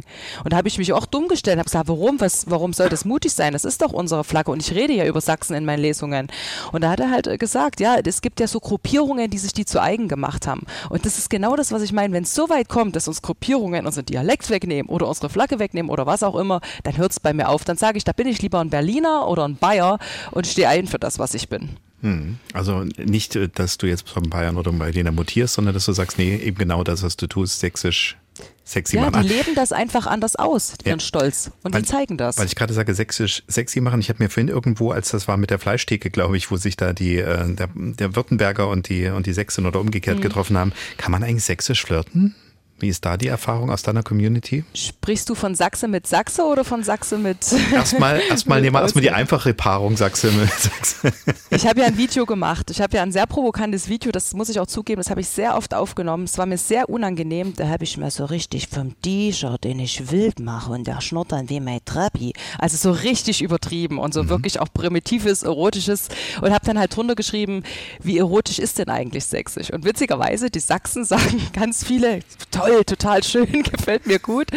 Ähm, aber von außen kam jetzt nicht so viel Feedback, die gesagt haben, oh Gott, ich muss unbedingt eine Sechsin daten. Also ich glaube, aber ganz ehrlich, will ich denn so ein tiefes Bayerisch, äh, kann das erotisch sein? Also welcher Dialekt ist denn, wenn er krass gesprochen ist, erotisch? Also das äh, würde mich, glaube ich, auch nicht unbedingt anmachen. Also ich glaube, das sollte nicht unser Ziel sein, ähm, im Dialekt erotisch zu klingen. Ja, Professor Siebenhaar meldet sich gerade. Jetzt erfahren wir wahrscheinlich mehr über das Liebesleben der Schweizer an sich. ja, bitte. also ich, ich sage jetzt mal, da ist es ganz normal. Also wer da mit Schweizer Hintergrund auf Standard flirtet, der macht etwas falsch. Okay. Also das, das ist Also äh, gibt und- es Dating-Shows immer nur brutal dann so ungefähr? Also, nein, also eben, da muss man nicht sagen brutal, aber man Nicht hat, nicht brutal, nein, sondern brutal, brot. brutal. Ja, Nein, ja. aber eben, also wirklich, dass, dass, dass man sagen kann, das ist die normale Sprache. Ja. Und die ist nicht auffällig. Und das Sächsische ist dann eben auffällig und dann eben sagen sie so etwas wie, äh, das ist mit, mit primitivem Sächsisch. Also primitives Schweizerdeutsch gibt es so nicht. Das wird das ist Schweizerdeutsch und dann kommen je nachdem Wörter, die als primitiv bewertet werden. Schweizerdeutsch sprechen selbst wird überhaupt nicht als primitiv angesehen und, und eben, dass Sächsisch überhaupt ein solches Attribut haben kann. Ja. Das ist ja das, was, was das Gemeine an der Dafür ganzen machen wir Sache diese ist. Sendung, ne? Das ist das Dafür machen wir Gemeine das. äh, äh, daran. Und, und, und dann wirklich sagen, wenn jemand normal spricht, ist das doch nicht auffällig. Und das Problem ist, dass man, wenn man in Sachsen Sächsisch spricht, dann ist es auffällig. Und wenn man außerhalb Sachsens äh, Sächsisch spricht, ist es noch viel auffälliger. und eben dann, genau ist dann, dann kommt das dazu. Und diese, eben Sie haben diese Umfragen äh, angesprochen, dass es immer wieder ganz, ganz problematisch und, und es gibt äh, Umfragen, die wirklich repräsentativ sind, also dass man die verschiedenen Altersklassen äh, berücksichtigt hat, die verschiedenen Regionen, Stadt und Land und da kommt deutlich heraus, dass, dass es zwei Mundarten gibt oder äh, Regionen gibt, deren Aussprache polarisiert. Und das ist Bayerisch und Sächsisch. Und zwar beide in gleicher Weise. Das, das Bayerische kommt etwas positiver weg als das Sächsische, aber wir haben diese Spaltung, die einen mögen es und die anderen nicht. Und mit dem Sächsischen ist es ganz ähnlich. Im äh, Gesamtbild zeigt sich einfach, dass das Sächsische dann schlechter wegkommt, weil es wirklich etwas mehr Bayern gibt auch. Jetzt äh, haben wir immer so das Sächsisch gesagt und das Sächsisch gibt's ja eigentlich auch gar nicht. Ne? Wir müssten vielleicht auch mal drüber reden, ähm, wie das in den verschiedenen Regionen ist. Man hat natürlich immer, wenn man Sachsen im Blick hat, immer erstmal die Großzentren, Dresden, Chemnitz und Leipzig. Ich weiß auch, dass da tatsächlich auch der Regiolekt unterschiedlich ist, aber das ist ja gar nicht das Entscheidende. Ich will jetzt mal, ähm, bevor wir darüber darüber reden, mal quasi zum Klingen bringen. Und zwar werde ich ja nachher auch ein Gespräch haben mit Dr. Brigitte Ganswind, die im Forschungszentrum Deutscher Sprachatlas arbeitet. Da gibt's unter anderem auch eine äh, mittlerweile so eine Kooperation mit der TU Dresden, wo dann die sächsischen Dialekte nochmal aufgenommen werden. Aber es gibt etwas, das ist schon sehr alt. Ähm, und zwar die sogenannten Wenker-Sätze. Der äh, Professor wird die kennen. Georg Wenker vor 150 Jahren, der Urvater der Sammlung, der ist äh, Sprachwissenschaftler, hat standardisierte Sätze ausgewählt. Und zwar, ich sage es mal auf der Schriftsprache. Im Winter fliegen die trockenen Blätter durch die Luft herum. Das ist der erste Satz. Und es hört gleich auf zu schneien, dann wird das Wetter wieder schöner. Das sind die ersten zwei Sätze aus so einem ganz langen äh, Kanon. Der wurde dann über die äh, Jahrhunderte, muss man ja fast schon sagen, immer wieder von äh, Sprechern in unterschiedlichen Regionen aufgenommen. Nicht nur in Sachsen, sondern überall. Und ich habe jetzt hier mal so ein paar aus Sachsen. Wir beginnen mit Theuma im Vogtland, aufgenommen 1991. Im Winter fliegen die trockene Blätter in der Luft rum. Es hört gleich auf zu schneien, dann wird das Wetter auch wieder schöner. Zittau 1993. An Winter fliegen die treugen Blätter an der Luft rum. Es hört gleich auf zu schneien. Dann wird das Wetter wieder schöner. Wiersdorf bei Bautzen 1980. Im Winter fliegen die treulichen Blätter an der Luft rum. Es hört gleich auf zu schneien, dann wird das Wetter wieder schöner. Stolberg im Erzgebirge 1996. Im Winter fliegen die trockenen Blätter in der Luft rum. Es hört gleich auf zu schneien, dann wird's Wetter wieder schöner. Jonsdorf in der Oberlausitz 1993. An Winter fliegen die treuen Blätter an der Luft hört gleich auf zu schneien, dann wird's Wetter wieder schöner. So, für einen Professor war es jetzt auf jeden Fall etwas, wo er ganz schnell wahrscheinlich gesagt hat, ja stimmt, ich habe sofort die Region vor mir. Christina, wie war es für dich, das so unterschiedlich zu hören? Ja, das, das, das wollte ich schon immer mal machen. Das ist so toll, dass ihr das habt. Ähm, Ich wollte diesen Vergleich eben aus diesen Regionen, weil ich habe dir ja vorhin erzählt, bei mir steht das immer nur drunter. Zum Beispiel, wenn ich ein Video über Draschen mache, es drascht, dann schreibt halt der Nächste, nee, das heißt, es drescht. Das ist genau das, was du jetzt vorgespielt hast. Das habe ich total unterschätzt, als ich meinen Account gestartet habe, weil ich sage ja immer, in Sachsen sagen wir, und das ist schon falsch eigentlich, ne? weil dann kommen ganz viele, die sagen, aber inhaltlich ist das nicht richtig, weil es gibt Erzgebirge, Vogel. Aber das ist, äh, man kann das natürlich nicht anpassen. Ich kann ja nicht sagen, in Sachsen bei Zwickau, bei Grimmitschau und Rheinsdorf sagen wir, das ist auch klar. Aber das ist das Schöne, genau das, diese ganzen Unterdialekte macht das so wertvoll, das liebe ich. Ja, Und äh, das ist ja für jeden erreichbar. Ne? Das ist ja jetzt nicht so, dass ich da äh, einen geheimen Schrank aufgemacht habe und habe die paar Aufnahmen rausgestibitzt, sondern das habe ich vorhin nochmal aus dem Internet mir einfach rausgezogen. Da kann man also auf den Seiten des Deutschen Sprachatlas sich dann durchhangeln. Gibt es einen riesengroßen Fundus von verschiedenen Sachen. Wie gesagt, eben auch nochmal eine extra sächsische Dokumentation. Da reden wir nachher nochmal drüber. Und man kann natürlich bei uns auf der Internetseite sachsenradio.de, die Begleitseite zur Sendung, sich das auch nochmal anschauen. Da kommt man dann auch auf die Links und guckt dann dorthin. Ja, Professor Siemer, was haben Sie jetzt mitnotiert? Also ich habe auf jeden Fall gehört, dass man, je weiter man sozusagen in Richtung äh, Dreiländereck äh, runter um Zittau rumkommt, desto mehr hat man dieses Ohr, dieses Ohr, was man dann stark hört. Äh, und dann war es eben jetzt im Erzgebirge war es so ein bisschen flacher. Das ist das, was mein Ohr mitbekommen hat. Was haben Sie mitbekommen? Eben, wir finden unterschiedliche Formen und das, äh, was jetzt auch angesprochen worden ist, dasselbe Wort wird je nachdem unterschiedlich ausgesprochen und da haben wir gewisse Regeln, wo man sagen kann, äh, jedes, normalerweise gehen auf mittelhochdeutsche Formen zurück, können, können wir sagen, ein mittelhochdeutsches A wird äh, an dem Ort so ausgesprochen, an einem anderen Ort anders und das sind dann dieselben Wörter, die, die sich eben unterscheiden. Und äh, diese Unterschiede sind in den alten Dialekten vorhanden und da, wo wir diese alten Dialekte noch bewahrt haben, wo sie weitergegeben werden, sind eben diese Unterschiede noch da. Und wenn wir in dieses Flachland kommen, äh, dann sind diese Unterschiede häufig eben ausgeglichen, dass wir äh, diese dialektalen Formen aus, aufgegeben haben, also äh, dass wir, dass wir äh, nicht mehr Säuen äh, verwenden, wie das früher auch äh, in Dresden noch üblich war mhm. und Sahn äh, wäre in, in, in Leipzig üblich gewesen, sondern jetzt haben wir die Form aus dem Standard, sagen, mhm. und das realisieren wir in einer oder realisieren wir, ich sage, sage jetzt mal, in, in Sachsen äh, mit einem Chi, dass es jetzt heißt Sachen oder Sachen. Äh, das ist aber nicht eigentlich die dialektale Form, sondern das ist die Standard- oder hochdeutsche Form, die sächsisch ausgesprochen wird. Und das ist die Form, die, die wir eben als, als Regiolekt bezeichnen genau. und die eben jetzt äh, diesen alten Dialekt ersetzt. Also ich gucke mir sozusagen an, ich komme aus drei, vier verschiedenen Ecken mit einem ganz klaren Dialekt, äh, sehe dann irgendwie müssen wir uns verständigen, sehe in der Mitte diese Standardsprache und jeder versucht nach bestem Wissen und Gewissen und daraus entsteht dann wieder so was zusammengemutscheltes, was dann für alle irgendwie wieder geht. Und da sind die Unterschiede relativ weit nach, äh, nach Westen aus auch äh, ausgeglichen, dass man also schon bis, bis nach Erfurt gehen kann und die mhm. Erfurter können dann nicht mehr sagen, das ist wirklich äh, jemand, der aus Dresden kommt oder aus Erfurt, dass man, äh, da, da, da gibt es Untersuchungen, dass man den Leuten etwas vorgespielt hat und gesagt, kommt die Leute aus Dresden oder aus Erfurt und die Wahrscheinlichkeit, das zu erkennen, war nahe bei 50 Prozent. Das war zufällig, dass man also gesagt hat, kommt der aus Dresden oder, oder aus Erfurt und dass diese alten dialektalen Unterschiede eben abgebaut worden sind. Ist mir als Kind tatsächlich so gegangen, als ich in Mecklenburg im Urlaub war, immer beim Camping. Da war ich grundsätzlich der Sachse. Christina, ich weiß nicht, ob das ab gut, bei dir hat's ja gepasst, aber ich war halt Thüringer.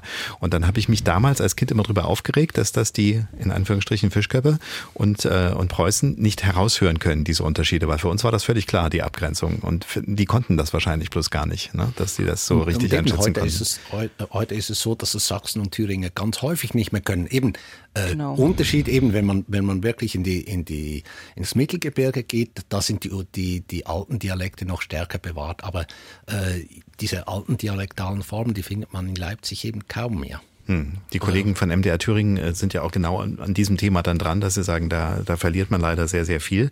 Da sind wir in Sachsen doch ganz gut aufgestellt, würde ich mal sagen. Und ich habe jetzt noch eine kleine, einen kleinen Ohrenschmaus. Äh, wir sind ja jetzt in diesem Fall tatsächlich mal so, dass wir sagen, wir hören uns mal Sachen an, die man nicht jeden Tag hört. Zum Beispiel das hier. Schwamme sei noch muss gut, die muss finden tut. Gibt's mal keine, ist nicht schwer. Kerzen ohne Schwamme So. Wir sind ja nicht nur eine Radiosendung, sondern auch ein Podcast. Wer uns jetzt irgendwo hört, sagt, wovon reden die? die Schwämme, ja, die haben sie wahrscheinlich irgendwo, keine Ahnung, in der Badewanne gefunden. Nee, ne? Äh, Christina, der muss sie nichts erzählen. Wovon wurde da gerade eben getrellert? Ich war so äh, entzückt von der Melodie und dachte, es ist so viel besser als der Maschendrahtzaun. Ja. Jetzt, jetzt bin ich gespannt, ob mir der Herr Professor sagen kann, ist das erzgebirgisch oder vogtländisch? Da, da wird es schon schwierig, ne? Also ich, ich, äh, die Musik war da etwas zu laut, dass, ich, äh, da, da, so ging das auch wirklich. dass ich relativ wenig verstanden habe. Also eben, und, und die Schwämme, das, das ist äh, eben sind die Pilze, oder? Genau, das die Schwamme. die- Schwamme, Genau. Schwammespalken war eins der Worte, wo ich gesagt habe, ah, da wäre ich im Leben nicht drauf gekommen, dass das eine Pilzsuppe ist, ne? dass eine Sparke eine Suppe ist und Schwamme eben die Pilze. Okay, ähm, aber das ist Welche dann, Region ist das, Thomas, weißt du es? ich weiß es auch nicht ganz genau, die Grünspechte. Wir können jetzt alle äh, googeln und suchen, Ja, okay. wo Das die Grünspechte tatsächlich herkam. Ich fand es erstmal interessant. Super Lied, ja. Und so ein bisschen Recherche parallel funktioniert ja dann doch ganz gut. Also die Grünspechte aus Schmiedeberg und damit sind wir, Christina. Im Erzgebirge, wie ich es befürchtet habe. Aber auf jeden Fall äh, ist es mal interessant, dass äh, hier passt das so schön zusammen, ne? dass man sagt, man hat eben diese schöne Musik, die ist ja auch tatsächlich äh, sehr schön und sehr heimelig und dann sind wir wieder bei diesem Heimatgefühl und sagt, ja genau, äh, ich glaube, jeder hatte jetzt im Moment tatsächlich so ein bisschen dieses Gefühl, in Bergen muss es sein, es kann gar nicht anders sein als in Das Bergen. ist ne? wirklich so. Ich hatte eine Lesung im Erzgebirge zu Weihnachten, da kam äh, Weihnachtsmusik aus dem Erzgebirge. Das ist wie aus einer anderen Welt. Das ist so schön und alle haben mitgesungen und ich habe kein Wort verstanden. Die, die Frage ist einfach, muss das so traditionell sein? Also kann man nicht auch einen Rap machen? Das habe ich mich Äh, vorhin auch also, gefragt. Also eben, Ja, super wes, Idee. Wes, weshalb wird das immer nur Ja. Mhm. mit Tradition, mit alter Heimat verbunden und man kann genau so rotzig daherkommen im Sächsischen, äh, wie, wie man es äh, in Englisch machen kann oder im Standard. Und man, man kann genauso damit spielen, wenn man äh, moderne Themen anspricht. Und das muss nicht immer die schöne alte Heimat sein mit irgendwie dem, dem Dorfbrunnen und den Blumen vor Ja. den Fenstern. Äh, das, das wird vereinnahmt. Also eben die, die Mundart wird genau für solche Dinge vereinnahmt und deshalb ist es altertümlich und nicht in die heutige Zeit passend. Und das ist Ja. eines der Probleme, oder wo man wirklich sagen muss, eigentlich müsste man das, was uns jetzt beschäftigt, auch in Mundart sagen. Und dann wird es aktuell. Eben, äh, äh, MDR macht jetzt Nachrichten auf, auf Sächsisch. Ja, genau, Äh, und auf unserer und- Internetseite und das, äh, das zeigt eben mal, man kann das auch se- seriös machen. Äh, Also das sind Laien, die das, die das jetzt sprechen, aber man kann auch Nachrichten seriös auf Sächsisch machen. Man kann die Bibel seriös auf Sächsisch übersetzen. Aber das gibt es nicht, weil alle das Gefühl haben, wenn das auf Sächsisch gemacht wird, dann ist es doof und primitiv. Dann ist aber es das muss es nicht sein. Mhm, genau. Also, wir merken schon, Christina vom Dorf hat schon das nächste Projekt für 2025. Aber nur mit dem notiert. Professor zusammen. Nehmen wir eine Platte auf. Wahrscheinlich, Featuring. genau. Okay, äh, Monika Werner aus der Dienstagsdirektredaktion ist wieder bei uns und da ist, glaube ich, äh, einiges mittlerweile noch an, an Zustimmung oder eigenen Ideen oder noch vielleicht auch die eine oder andere Frage gekommen. Na, ich habe auf jeden Fall wieder ein paar sächsische Lieblingswörter zusammengesucht, also ein paar aus ganz, ganz vielen.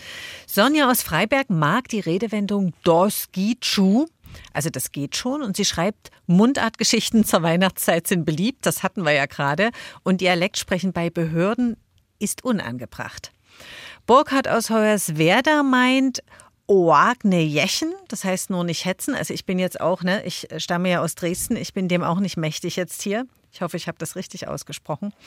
Und äh, er ist in Wehrsdorf im Lausitzer Bergland geboren und in Hoyerswerda stört sich keiner an seinem Dialekt. Im Gegenteil, die Dialekte müssen erhalten werden, denn nur eine Mundart, das wäre einfach langweilig und da ginge was verloren. Also wir haben hier wirklich ganz, ganz viel Zustimmung.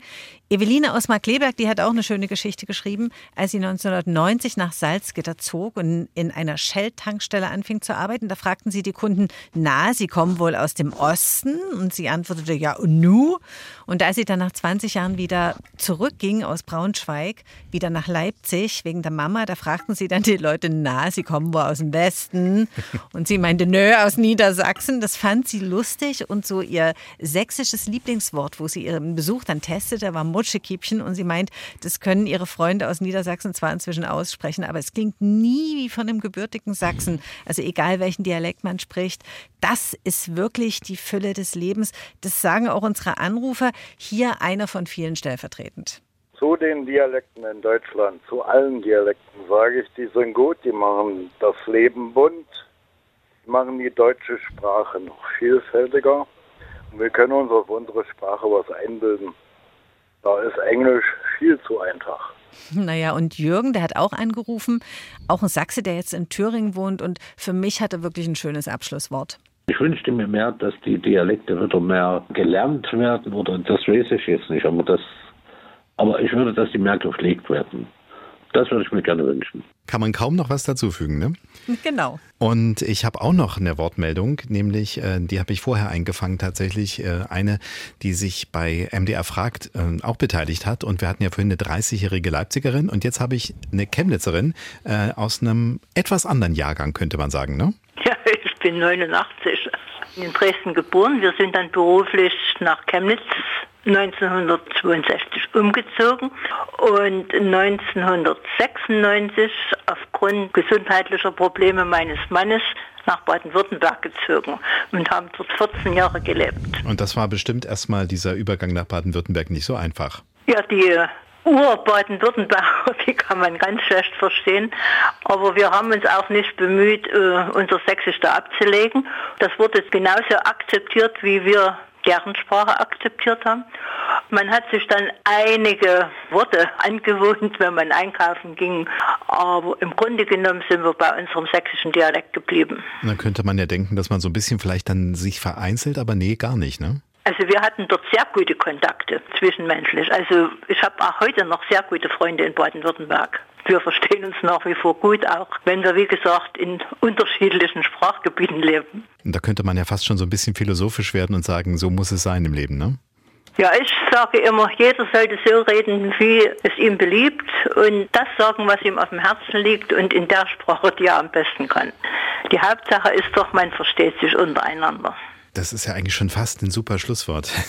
Aber ganz so weit sind wir noch nicht. Aber ich frage trotzdem schon mal äh, Christina vom Dorf, ob es was gibt, so was du unbedingt jetzt sagst, das müssen wir jetzt noch unterbringen. Darüber müssen wir unbedingt noch reden. Ansonsten war der Tag umsonst gelebt. Ich glaube, wir könnten noch Stunden reden, aber ja. ich fand den, den Kommentar gerade richtig schön, weil das ist auch was, was ich immer sage. Ich sage immer, jeder sollte den Sachse im Freundeskreis haben, weil ich ganz oft schon gehört habe, dass eben gerade nicht Sachsen, wenn da ein Sachse dazukommt, dass das halt auch von der Mentalität her, nicht nur vom Dialekt her, sehr bereichernd ist. Und das ähm, habe ich ganz oft festgestellt. Es gibt ja auch diesen bekannten Magnetismus unter uns Sachsen. Ich weiß nicht, ähm, ob ihr davon schon gehört habt. Äh, ich finde, wir Sachsen finden uns ja auch überall. Ja. Und wenn wir uns dann finden, dann flippen wir aber richtig aus. Da können wir uns auch nicht normal benehmen. Da wird gequatscht ewig lang oder wird ausgegangen ausgetauscht. Auch so typisch sächsische Mentalität. Also ich finde mal über den Dialekt hinaus sollte man auch mal sehen, was alles so an Mentalität dazugehört und den Sachsen besonders macht. Ja, ganz wichtige Geschichte. Zugezogene möchten sich da gerne so ein bisschen mit einbringen. Also das geht mir mittlerweile tatsächlich ähnlich. Ich freue mich auch, wenn ich einen sächsischen Klang irgendwo in der Welt mhm. höre. Ich hatte mal so einen Fall, da waren wir auch wirklich ganz, ganz weit weg und dann sagte plötzlich einer, äh, der dann wissen wollte, wo das Schiff dorthin fuhr, ey, wo macht er denn hin, Captain? Und da habe ich gedacht, super, du bist doch hier überall auf der Welt, bist du doch ein bisschen zu Hause.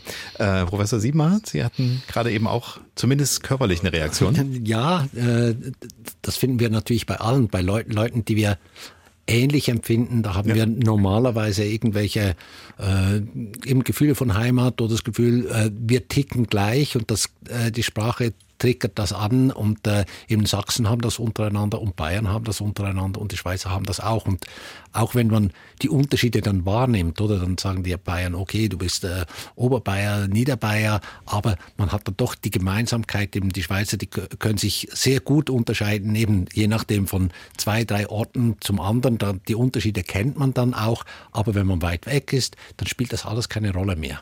Und äh, da kann man auch sagen, da geht man äh, nach Frankreich oder ins englischsprachige Gebiet und da sind Leute, die Deutsch sprechen, dann sind da plötzlich ob Österreicher oder Schweizer oder Deutsche, ist doch diejenigen, die, die, die, die, Deutsch sprechen. Also äh, das äh, ist überall eben eine, eine Möglichkeit, sich anders auszudrücken, wenn man, wenn man die Sprache mehr oder näher an der Sprache sprechen kann, die man eben von Hause aus gelernt hat. Also dass man eben diese Übersetzungsleistung nicht machen muss und gleichzeitig eben den gemeinsamen kulturellen Hintergrund, wo man sagen kann, wir haben dieselben Erfahrungen und das ist ja Dialekt häufig nur ein Anzeichen dafür, dass man gleiche Erfahrungen gemacht hat, dass man eine gleiche Kultur trägt. Und das gibt es auch schöne Untersuchungen, die zeigen, dass auch heute noch die Leute, wenn sie pendeln oder wenn sie, wenn sie umziehen, nicht über die alten Dialektgrenzen hinausgehen.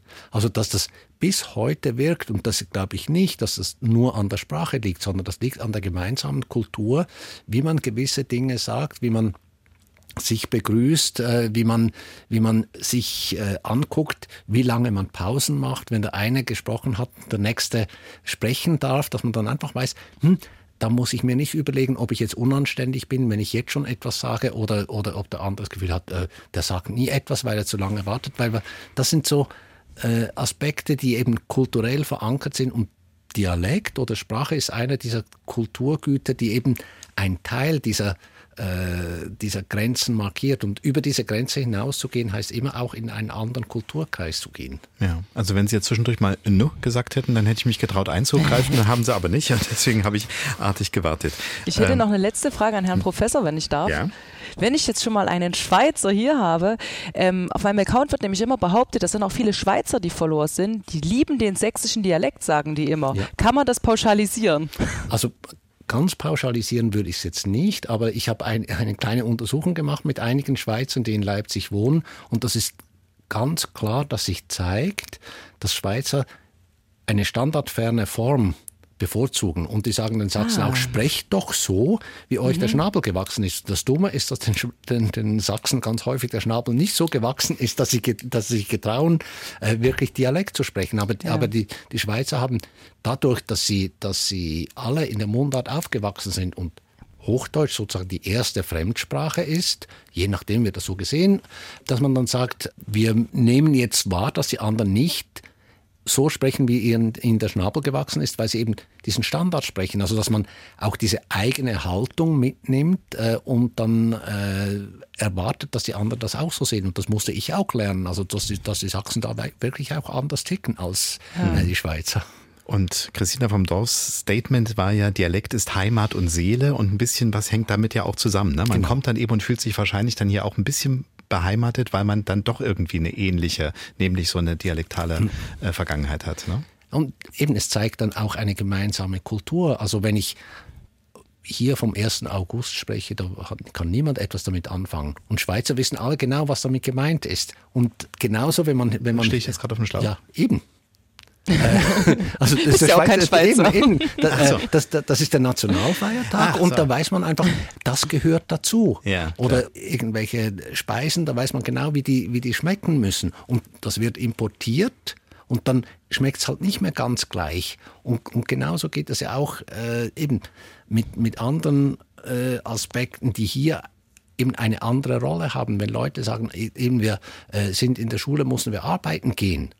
Das ist etwas, was in der Schweiz nicht in dieser, ich sage jetzt mal, DNA ist, weil wir nicht diese Geschichte hatten, also dass man äh, in der Schule war und dann äh, in, in, äh, in, eine, in einen Betrieb arbeiten Mhm. gehen musste. Mhm. Und das sind Dinge, die selbstverständlich sind und wenn man davon erzählt, wissen alle, genau das ist gemeint. Und da geht man von hier in den Westen, dann wissen die Leute auch nicht mehr, was das ist. Da muss man den Leuten das immer erklären. Also dann hat man diese Distanz zu der eigenen Geschichte. Und wenn man, wenn man Leute hört, die gleich sprechen, dann weiß man, die haben dieselbe Geschichte, die wissen, was damit gemeint ist. Und, und das ist so einer dieser Aspekte, die ganz wichtig ist, wo man sagen kann, Dialekt vermittelt da Heimat, weil man eben zurückgreifen kann auf eine gemeinsame Kultur und Kultur eben nicht nur äh, gewisse Lieder oder gewisse, gewisse Trachten, sondern eben ein, ein Habitus, den man hat, der einfach unterschiedlich ist, je nach Region. Hm. Okay. Ja, äh, wie Christina vom Dorf schon sagte, wir könnten jetzt noch stundenlang weiterreden. Und auch Professor Siebenmar ist jetzt richtig warm gesprochen und an dieser Stelle ist eben der Moment, wo wir einfach den Hut ziehen müssen, wie der Schweizer dann sagt. Äh, Ist eigentlich Ade schweizerisch oder ist das Adieu. Oder Adieu? Es geht je nach, je nach Region. Mein Opa hat immer Ace, Ace, Ace gesagt. Das ist dann wahrscheinlich auch eine leicht verbogene Form davon oder eben aus seiner Region kommt. Insofern, ja, die Großmutter und der Großvater wusste es noch und wir äh, tasten uns langsam wieder ran. Danke, Christina vom Dorf, dass du dich da so hineinwirfst. Danke, Professor Siebmar, dass Sie uns das schön erklärt haben. Gern geschehen. Das war sie, unsere Gesprächsrunde mit Christina vom Dorf, Autorin, Bloggerin, Dialekt-Influencerin und Professor Dr. Beat Siebenhaar, Linguist und Dialektologe von der Uni Leipzig. Außerdem mit Hörerinnen und Hörern von MDR Sachsen und Menschen, die das Meinungsbarometer MDR fragt nutzen, um uns Anregungen zu geben, über die reine Abstimmung hinaus. Wie angekündigt folgen nun noch mehrere Interviews und ein Bericht vom Auftritt der Mundartbühne Borna. Wir beginnen bei der Wissenschaft. Seit Ende des 19. Jahrhunderts wird an der Universität in Marburg volkstümliche Sprache erforscht. Damals ließ der Sprachwissenschaftler Georg Wenkler im Rheinland die immer gleichen Sätze in der Mundart des jeweiligen Ortes einsprechen. Der Grundstein für den deutschen Sprachatlas war gelegt. Bis heute sammelt man systematisch Dialekte in ganz Deutschland und wertet sie aus. Auch ein spezielles Portal entstand mit den Mundarten und Regionalsprachen in Sachsen. Dr. Brigitte Ganswind leitet die Abteilung Dokumentation und Öffentlichkeitsarbeit am Marburger Forschungszentrum. Wir haben uns online zum Gespräch verabredet und ich wollte zuerst wissen, was genau der deutsche Sprachatlas ist und was das Forschungszentrum da eigentlich erforscht. Das ist im Prinzip die zentrale Einrichtung zur Erforschung der regionalen Varietäten des Deutschen. Also das sind zum einen die Dialekte, aber auch alles andere regional geprägte Sprechen. Also den meisten Menschen hört man ja irgendwie an, wo sie herkommen, versteht sie aber einwandfrei. Und das ist in ganz Deutschland unterschiedlich ausgeprägt und das erforschen wir hier. Das machen wir seit 150 Jahren und auch noch immer ganz aktiv. Das wollte ich nämlich gerade sagen. Das ist ja doch ein riesengroßer Schatz, den Sie da mittlerweile haben. Also seit 150 Jahren wird das aufgezeichnet. Wie wurde das früher gemacht? Mit Schallplatten damals, oder? Wir haben auch viele Tonaufnahmen, also auch Schellackplatten beispielsweise oder Wachswalzen. Mm, aber die ersten Aufzeichnungen, die wir haben, also quasi der Ursprung unseres Instituts, geht tatsächlich auf eine schriftliche Erhebung zurück. Georg Wenker, das ist der Begründer unseres Instituts, hat 1876 angefangen und hat 40 Sätze konstruiert, die er quasi von Volksschullehrern im gesamten ehemaligen Deutschen Reich hat übersetzen lassen in ihren jeweiligen Dialekt. Jetzt äh, haben wir ja auch schon drüber gesprochen in der Sendung, aber vielleicht auch nochmal so von Ihnen aus der fachlichen Seite. Für mich trennt sich das so ein bisschen auf in der einen Seite auf die Wörter, die benutzt werden. Das macht ja so ein Dialekt oft aus, aber eben dann auch auf die Art und Weise, wie Sprache geformt wird, so mit Melodie oder bestimmte Vokalqualitäten und sowas. Ist das so, dass Sie sagen, wir gucken uns da auch wirklich diese zwei verschiedenen Dinge an? Unbedingt. Das eine ist der Wortschatz beispielsweise. Da haben wir ein ähm, sehr großes historisches Projekt, das ist der Deutsche Wortatlas. Da wurde auch nochmal im gesamten ehemaligen Deutschen Reich der Wortschatz der deutschen Dialekte erhoben. Aber dann gibt es natürlich auch die ähm, Lautung, also die Phonetik und Phonologie der Sprache. Wie werden die Begriffe ausgesprochen? Also welche Laute werden dabei realisiert? Aber auch die Grammatik ist zum Teil eine ganz andere in den Dialekten oder die Satzstellung, die Syntax oder auch die Prosodie eben. Dem Kölner hört man an, dass er irgendwie singt und anders betont. Das klingt in den unterschiedlichen Dialekten ganz anders. Und Sie schauen sich das aber, ich denke mal, wertneutral an, oder? Sagen Sie auch, weil manchmal wird ja eben gesagt, es gibt Dialekte, die werden gemocht in der Regel, manche werden nicht so gemocht. Das spielt bei Ihnen keine Rolle. Das spielt bei uns überhaupt keine Rolle. Also so Umfragen gibt es natürlich. Das sind in der Regel die Dialekte, die am bekanntesten sind, auch die, die am meisten gemocht werden und gleichzeitig aber auch die, die nicht gemocht werden. Davon halten wir uns eigentlich fern. Also wir betrachten das vollkommen wertneutral. Also Sie sagen jetzt nicht, der Kölner singt und der Sachse mehrt. Nein, nein, nein. okay, aber tatsächlich äh, haben wir ja das auch schon besprochen und Sie sagten am Anfang ja auch so was für mich Interessantes. Sie sagten, wir betrachten also nicht nur die Dialekte an sich, sondern eben, wie war der Begriff dafür? Also wo man dann sagt, das ist ein Sachse oder eine Sächsin. Das hat ja noch nichts mit dem wirklichen Dialekt zu tun, ne? Diesen Regiolekt würden wir es nennen, ähm, der ist eben ganz unterschiedlich ausgeprägt vor 150 Jahren, als wir angefangen haben, die Dialekte zu dokumentieren, da hat jeder Mensch im deutschen Sprachraum einen Dialekt gesprochen. Aber das ist heute nicht mehr so. Aber eine gewisse regionale Färbung in der Sprache haben doch die meisten Menschen. Und jetzt wird der Regiolekt wahrscheinlich nicht so schnell verschwinden wie manche Dialekte. Ist das auch Teil der Forschung, dass Sie sagen, wir haben jetzt sozusagen die Ausgestorbenen, die kriegen dann irgendwie ein schwarzes Kreuz auf den Ordner und die anderen leben noch? Ja, manche sterben aus, die, ähm, das Niederdeutsche beispielsweise, also das Plattdeutsche, wie man auch sagt, im Norden von Deutschland. Das ist mittlerweile auch aufgenommen in die EU-Charta der bedrohten Minderheitensprachen oder Regional- und Minderheitensprachen. Das heißt, da hat man erkannt, oh weia, es sprechen nur noch ganz wenige Menschen. Und da wird jetzt ganz viel gemacht, um quasi ihn wieder ähm, ins Leben zu rufen. Also da wird Niederdeutsch wieder Schulfach. Das ist von Region zu Region unterschiedlich. Also in Bayern beispielsweise findet man noch sehr viele dialektsprechende Menschen, die ähm, auch in die jüngsten Generationen. Ist das, wenn Sie es jetzt nicht wissenschaftlich, aber so als Beobachterin sehen, der richtige Weg, um so einen Dialekt am Leben zu erhalten, dass man ihn quasi in so eine Art Museum einschließt oder müsste es eigentlich anders laufen? Ja, einschließen ist nicht gut. Um äh, einen Dialekt am Leben zu halten, muss man einfach sprechen. Das ist das Einzige, was wirklich hilft. Aber natürlich ist eine Dokumentation einer Sprache auf jeden Fall schon mal hilfreich. Ja? Und auch generell ein Bewusstsein dafür in der Bevölkerung hervorrufen. Ähm, das gehört zu unserem kulturellen Erbe dazu. Also Sprache ist ganz wichtig und regionale Sprache umso mehr. Also von daher ist der Ansatz bestimmt nicht falsch, aber um Dialekt am Leben zu halten, ist es einfach ganz wichtig, auch ihn zu sprechen einfach. Ja, jetzt haben wir über den Sprachatlas ja gesprochen als etwas, was bewahrt, wo Sie sagen, wir zeichnen was auf, wir nehmen was auf, wir äh, kategorisieren das, wir ordnen das zu.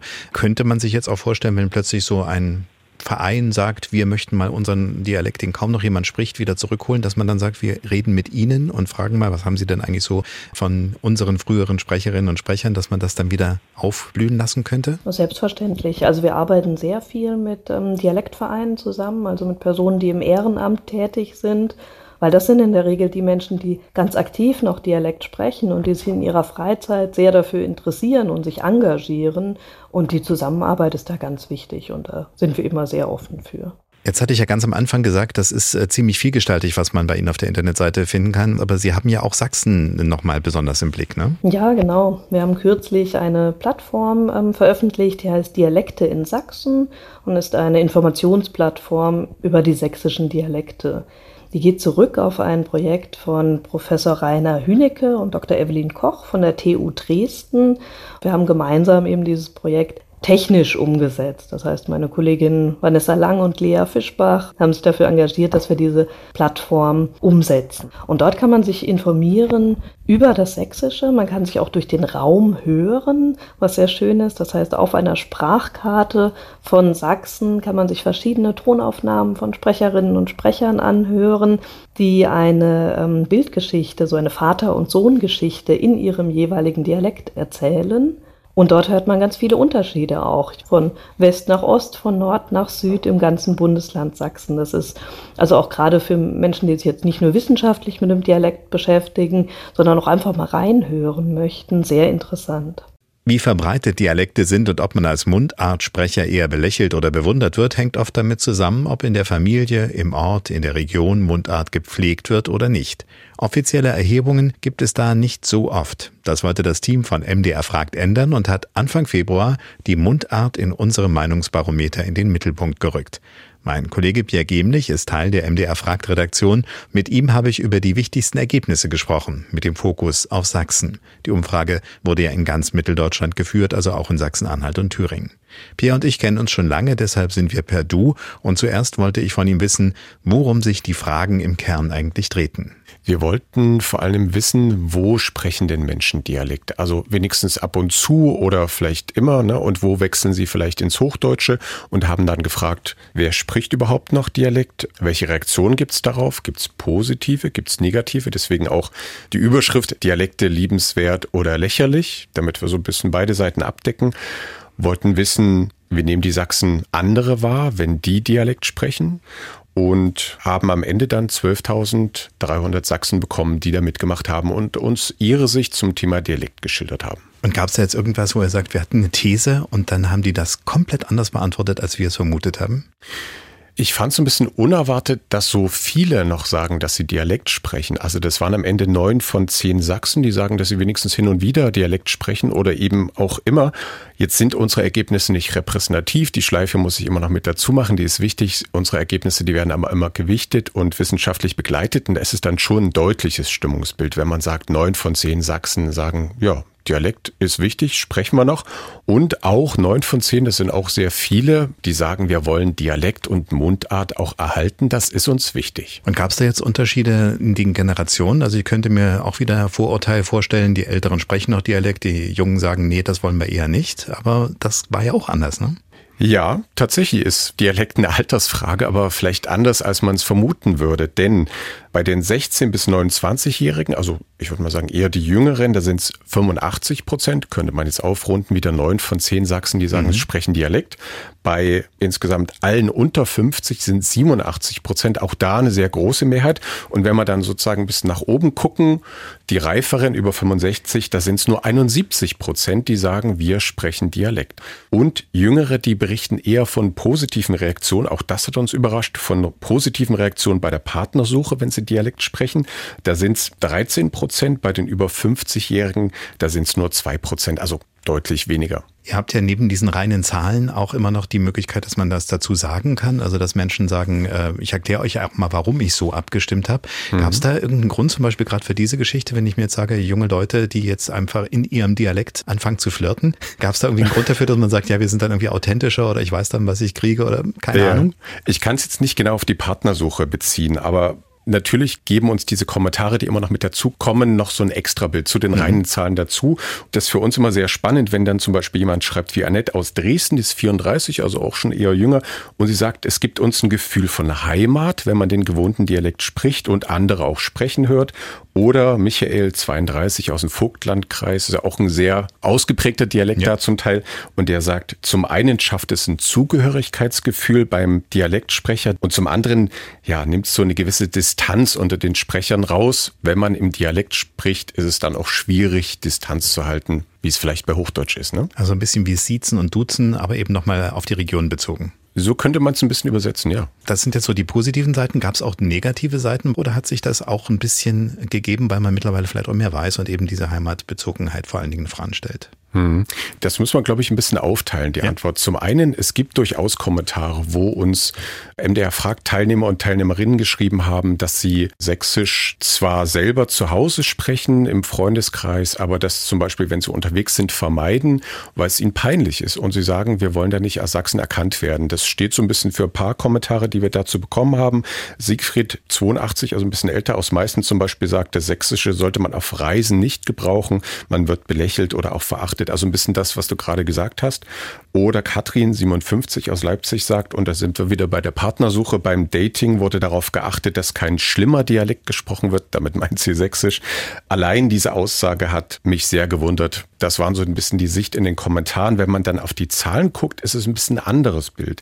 Da sagen sechs von zehn Sachsen, dass sie überhaupt keine negativen Reaktionen bekommen, also in keiner Lebensphase, ob auf Arbeit, bei der Familie oder wenn sie unterwegs sind. Wenn es negative Reaktionen gibt, darauf, dass man Sächsisch spricht, dann sind es auf Reisen und davon berichten 13 Prozent. Also das ist dann so jeder und jede Zehnte. Das alles ist auf der Internetseite mdrfrag.de nachzulesen und da kann man sich dann auch gleich registrieren. Sie haben wir vorhin schon am Telefon gehört. Inge Streitmann aus Korensalis, ein Ortsteil von Frohburg mit etwa 1000 Einwohnern im Leipziger Land. Nicht weit entfernt ist die Kreisstadt Borna und hier trifft sich die Mundartbühne, die Inge Streitmann vor 18 Jahren mitgegründet hat. Dass Mundart auf Kabarettbühnen zu hören ist, darüber haben wir ja schon gesprochen. Derbe Worte auf Sächsisch haben offenbar aber auch eine heilende Wirkung, denn die Mundartbühne Borna erlebt das zum Beispiel bei Auftritten in der Bad Lausiger Kurklinik oder in ähnlichen Einrichtungen.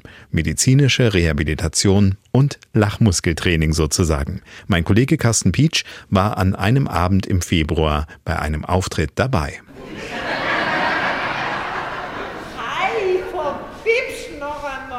Sechs Damen stehen auf der Bühne. Lebenskünstlerinnen ganz unterschiedlicher Berufe verbringen jetzt ihre Freizeit als Mundartbühne Borna. Inge Steidmann ist von Anfang an seit fast 18 Jahren dabei und leitet die Geschicke. Aber was uns besonders ans Herz immer geht, das ist sowohl in der Medienklinik in Bad Lausig, wo wir immer spielen für die Patienten, aber auch im vergangenen Jahr für den Bundesverband für Poliomyelitis.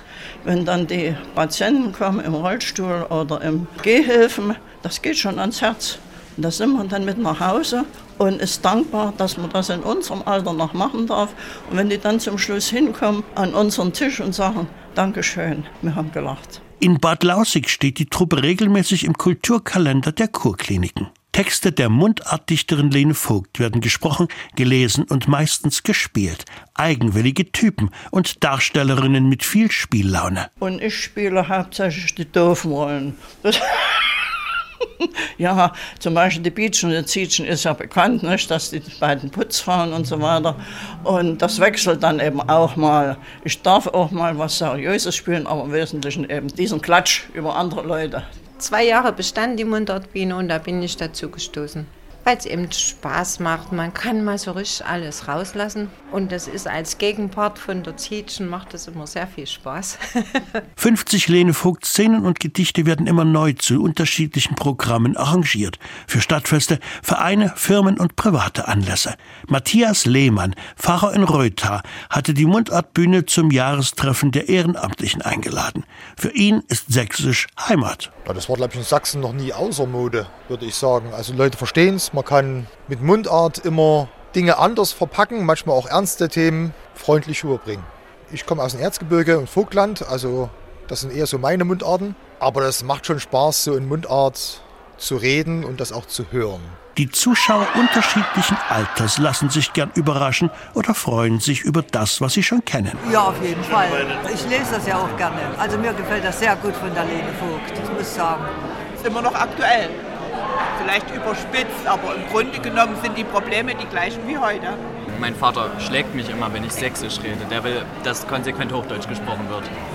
Die in meiner Klasse reden alle Sächsisch. Wir reden, wie wir sind. Meine Oma hat noch gesagt, der Heiste und der Hitsche aber der Oma ist ja nun nicht mehr. Aber manchmal lachen wir drüber. Also man gibt sich schon ein bisschen Mühe, ordentlich zu reden. Lene Vogts Texte sind rund 100 Jahre alt und doch aktuell. Zum Erntedankfest hieß unser Titel, der Bauer ist kein Spielzeug. Und das endet dann von diesem Gedicht ungefähr so, das darf der niemals nicht vergessen, wenn die Bauern nicht wären, hätten wir alle nichts zu fassen. Unverwüstlich, so hat Lene Vogt mal über sich und die Sachsen gesagt. Ihr froher Mut wird siegen. Pius Jauch kennt sich auf Mundartbühnen auch bestens aus. Nicht auf den sächsischen, er ist im Schwabenländle zu Hause. Geboren in einer Schwarzwaldgemeinde nahe Rottweil. Als Sechsjähriger lernte er Geige, weil die Eltern es wollten. Als Zwölfjähriger kaufte er sich eine E-Gitarre, weil er es wollte. Er spielte Violine in Orchestern und Gitarre in Jugendbands. Das Studium, Ethnologie und Geschichte gab er für die Musik dann schnell wieder auf.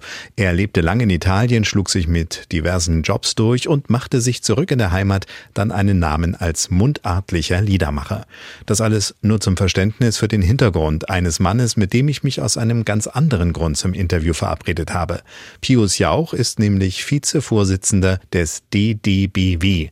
Das ist der Dachverband der Dialekte Baden-Württemberg. Der hat sich vor rund einem Jahr gegründet und ist ein Zusammenschluss mehrerer regionaler Mundartvereine im Ländle. Wie viele ungefähr unter diesem neuen Dachverein sind, das wollte ich zuerst von ihm wissen. Nun, das sind so an die zehn. Vielleicht wird es auch noch ein Dutzend werden. Wir sind, wie gesagt, noch in der äh, Gründungsphase. Wir haben hier ja eine sehr, sehr vielfältige Dialektlandschaft. Also wir haben die rheinfränkischen Mundarten im Norden, äh, dann haben wir die alemannischen Dialekte im Südschwarzwald und die schwäbischen Dialekte, die dann ja wiederum zur alemannischen Sprachfamilie zählen. Aber das ist eben, wenn man sich die historische Zusammensetzung dieses Raumes im Verlauf der letzten Jahrhunderte anguckt, halt ein sehr, sehr vielfältiges Gebiet. Und da wollen wir natürlich alle mitnehmen jetzt mit dem Dachverband, da wollen wir keine Region vergessen und entsprechend äh, zahlreich sind natürlich auch unsere Mitstreiterinnen und Mitstreiter. Ja, wenn man sich so die Landkarte anschaut, dann weiß man alemannisch, da sind man dann Richtung Schweiz unterwegs, beim Fränkischen dann Richtung Bayern. Jetzt weiß ich aber auch von den paar Besuchen, die ich dann im Ländler hatte, da gibt's ja auch nochmal so diese grobe Trennung zwischen dem Badischen und dem Württembergischen. Äh, kriegen Sie das unter dem Dach dann trotzdem gut vereint? Natürlich. Das Interessante ist ja, dass es sich dabei um politische Grenzen handelt. Das sind Familien gewesen, das waren die Großherzöge von äh, Baden und dann die Könige von Württemberg zuletzt. Das ist nicht deckungsgleich mit äh, den Dialekten, die hier gesprochen werden. Da überlagert sich vieles. Es ist also sehr, sehr komplex, interessant und abenteuerlich oft. Ich frage das auch deshalb, weil ich so eine eigene Erfahrung habe. Also ich hatte mal eine Zeit lang mit jemandem aus der Gegend zu tun und da war es dann gut, dass wir uns privat mittlerweile kannten, weil ich brauchte immer so ein paar Minuten, damit ich die Sachen verstehen konnte, die ich verstehen musste. Aber ich habe den mal beobachtet, da waren eben genauso zwei unterschiedliche Sprachräume aus dem gleichen Bundesland und dann hieß es, dein Dialekt ist nicht unserer. Ist das auch so, dass Sie das manchmal spüren, dass da auch so Konkurrenzen trotzdem noch sind? Es gibt sie natürlich. Die Badener sagen, die Schwaben äh, haben da irgendwelche negativen Eigenschaften und umgekehrt. Und freilich gibt es Zeitgenossen, für die ist das ein Wahnsinnsthema. Aber es gibt natürlich auch ganz viele, äh, die finden das höchstens witzig, schmunzeln drüber oder können es gar nicht finden in ihrem Alltag. Aber Sprache, und darum kümmert sich ja der Dachverband der Dialekte. Äh, Sprache ist verbindend, ist Kommunikation. Das hat dann verschiedene Varianten, wie man sich ausdrückt. Aber das Ziel ist doch immer, dass man sich verständlich macht. Äh, wie gesagt, ich denke, dass da äh, Aggressionen, Animositäten eine sehr geringe Rolle spielen zuletzt eigentlich. Wobei ja eigentlich Dialekte, wenn man es mal richtig nimmt, doch wahrscheinlich dafür da waren zu sagen, wir trennen uns auch ein bisschen voneinander ab. Wir sind die, ihr seid die. Das glaube ich weniger tatsächlich. Ich denke, ähm, es war eher so, dass sich verschiedene Herrschaftsstrukturen herausgebildet hatten, die natürlich den Austausch der Regionen erschwert haben. Also denken Sie an die Zeit nach dem Dreißigjährigen Krieg, wo also äh, jedes Land die Konfession des Fürsten hatte nach dem Westfälischen Frieden und dann konnten die sich untereinander nicht heiraten, da war da weniger Austausch und entsprechend konnten sich natürlich dann entlang dieser Grenzen sprachliche Eigenheiten entwickeln. Ich denke aber nicht, dass die jemals darauf angelegt gewesen wären, sich da abzugrenzen. Also das haben wir dann wieder sozial, dass jetzt heutzutage jemand sagt, ich habe studiert, ich spreche jetzt nur noch nach der Schrift oder früher, ach ich bin adlig, ich spreche Französisch oder noch früher, äh, ich bin Gelehrter, ich unterhalte mich mit meinen Freunden auf Lateinisch. Da möchten sich die Menschen abgrenzen. Das sind aber dann künstlich verwendete Sprachcodes, um diesen Zweck zu erfüllen. Die Bevölkerung selber, denke ich, hat sich durchgehauen. Denken Sie an die Not, die ja auch immer war. Da äh, hatte man keine Zeit, sich zu überlegen, wie man sich sprachlich absetzen könnte von jemandem anderen. Also das glaube ich nicht. Und wenn wir jetzt miteinander sprechen, haben Sie jetzt für mich das Hochdeutsch aufgelegt oder ist das schon so, wie Ihnen der Schnabel gewachsen ist? Ich habe ein Mikrofon vor mir, ja, da kommt dieser Reflex, äh, Schwätz Hochdeutsch. Ich könnte mit Ihnen natürlich ganz anders ausschwätzen. Das ist auch wieder das Spannende mit den Dialekten. Man hat verschiedene Register, ja. Das, äh, man spricht ja dann auch von der inneren Mehrsprachigkeit. Jemand, der mit Dialekten aufwächst, hat von Beginn an im Kopf diese Doppelstruktur. Also wie rede ich mit meiner Familie, mit meinen Freunden im Dorf und in welches Register wechsle ich, wenn ich mit anderen Menschen in Kontakt treten möchte. Und das geht jetzt beispielsweise, wenn man jetzt sagt, für ich habe, würde ich sagen, ich hau. Gehe ich in die Stadt und sage schon, ich han, bis zu ich hab oder ich habe, sage ich dann zu Ihnen, damit Sie mich besser verstehen. Also das ist eine sehr, sehr komplexe Geschichte und da muss das Gehirn einiges leisten und deshalb äh, ist ja jetzt auch in jüngsten Studien erwiesen, äh, dass das Dialektsprechen einen positiven Effekt hat, auch wenn man später im Leben äh, wirklich dann Fremdsprachen erlernen möchte. Ist spannend, weil wir jetzt ja den Bogen auch geschlagen haben, ein bisschen übers Historische, aber wenn ich Ihnen jetzt zuhöre, dann sage ich mir, dieser Dachverband oder überhaupt die Verbände, die sich da treffen, das sind nicht die Gestrigen, sondern das sind moderne Menschen, ne? Absolut, natürlich. Wir sind natürlich äh, offen, wir wollen natürlich wissen, wie haben sich die Dinge entwickelt. Wir wollen sehen, was haben wir da. Wenn wir heutzutage sagen, es handelt sich beim Dialekt um ein wertvolles Kulturgut, das wir erhalten und pflegen möchten, aber wir sehen eben auch, es hat Zukunft, weil es unsere sprachliche Ausdrucksfähigkeit im Deutschen erweitert. Ähm, Alemannisch spricht man im Elsass, man spricht es in der Nordschweiz, im Vorarlberg und ich denke eben, wenn wir Mut haben, diese Vielfalt zuzulassen und wenn wir vor allem uns darauf einlassen, ein Leben lang zu lernen von unseren Mitmenschen, Menschen, dass die anders sprechen, aber dass es trotzdem Sinn macht, was sie sagen, dann kommen wir weiter. Und ich denke, wenn wir da jetzt nicht einen Kahlschlag machen mit dem, was wir jetzt bislang uns erarbeitet haben, auch durch Einflüsse von außen, das Schwäbische beispielsweise, das Alemannische, hat eine Vielzahl französischer Fremdworte integriert. Wenn wir da einfach mutig weitermachen, dann wird unsere Sprache immer noch reicher und immer noch schöner. Und das, was Sie eben ansprachen mit diesem Grenzüberschreitenden zum Beispiel, ist das auch vielleicht ein Grund, warum die Politik sich gerade für Ihren Dachverband auch so mit engagiert hat? Ja, natürlich. Und dahinter von der Politik ist das ja eine ganz tolle Sache. Die sagen ja, äh, wir sind uns einig in dieser Vielfalt. Also wir, wir schwätzen nicht alle gleich, ja, sondern wir freuen uns eben drüber, dass in jedem Dorf da andere Varietäten auftauchen, dass es jeder anders sagt und eben das eint uns. Also dieser Mut, diese Offenheit für die Vielfalt. Und für uns ist natürlich, und da kommt jetzt der Dachverband her, es gab die Dialektinitiative des Ministerpräsidenten Kretschmann und dann hat sich noch im Landtag eine fraktionsübergreifende Initiative um den äh, Markus Rösler von den Grünen gebildet, die jetzt dafür gesorgt haben, letzten Endes, dass es überhaupt möglich war, den Dachverband zu gründen. Wir haben jetzt erstmals wirklich Haushaltsmittel bekommen, um diesen Dachverband ins Leben zu rufen. Und einer der ersten Schritte wird jetzt sein, dass wir ähm, mit 50.000 Euro einen Preis ausschreiben können, der Kulturschaffende unterstützt, der junge Menschen unterstützen soll, wenn es darum geht, dialektale Inhalte für soziale Medien, aber auch künstlerisch anspruchsvolle Projekte zu entwickeln, die den Dialekt beinhalten oder den Dialekt als Transportmittel für ihre Botschaften nutzen. Und das ist für die Dialektpflege im Land so gesehen ein epochales Ereignis, dass die Politik wirklich darauf aufmerksam wird, dass sich das weiterentwickelt. Es geht ja auch nicht darum, das zu erhalten, wie es ist, zu pflegen, wie es ist, und es weiterzuentwickeln und dass wir vielfältig bleiben und immer noch vielfältiger werden und dass wir eben diesen Mut zur Vielfalt haben. Würden Sie uns Sachsen dann raten, auch so einen Verband anzustreben? Sofort, ja, das sollten alle machen. Weil diese Verarmung betrifft uns ja alle. Also wenn die Sachsen mal nicht mehr sächsisch könnten, dann wären ja auch die sächsischen Eigenwörter, die sächsischen Eigenheiten, ja, die sächsische Perspektive auf die Welt, sage ich mal, ginge verloren. Und das wäre ein Verlust. Wir wollen ja, dass die anders sind. Wie wir sind, wissen wir schon. Wir wollen ja wissen, wie es die anderen sehen. Und das ist, denke ich, in der Sprache gefasst. Und darum äh, freuen wir uns absolut, wenn andere da auch mitmachen. Die sächsische Perspektive auf die Welt erhalten, auch in den Mundarten des Landes. Das sollten wir uns auf jeden Fall merken. Ein bisschen haben wir heute vielleicht dazu beigetragen. Ich bin Thomas Lopau, ich danke Ihnen sehr fürs Dabeisein. Fragen an uns oder Themenideen gern per Mail an dienstagsdirekt.mdr.de. Dienstagsdirekt als ein Wort. Unseren Radiotalk gibt's ja jeden Dienstag ab 20 Uhr live im Sachsenradio und danach als Podcast, zum Beispiel in der ARD Audiothek. Ein Jahr nachhörbar. Dort in der ARD Audiothek finden Sie viele Angebote zu unserem Thema. Zum Beispiel erklärt der WDR-Podcast Quarks Daily, warum und wie Dialekt Kindern hilft. Der NDR hat eine Podcast-Reihe Friesisch für alle, könnte man gut als Urlaubsvorbereitung nehmen. Und Pius Jauch, den Sie gerade hier im Interview gehört haben, ist gleich mehrfach in der ARD Audiothek zu finden. Der SWR hat mit ihm ein längeres Gespräch geführt und es gibt den Konzertmitschnitt Schwabenliedermacherei. Wir melden uns nächste Woche mit einer neuen Ausgabe von Dienstags direkt. Da geht es bei Sina Peschke dann um 100 Jahre Radio. Hm, so alt sind wir schon. Genug zu hören auf jeden Fall und Sie wissen ja, Dienstags direkt ist längst nicht alles, was die Podcastwelt von MDR Sachsen zu bieten hat. Dienstags direkt, ein Podcast von MDR Sachsen.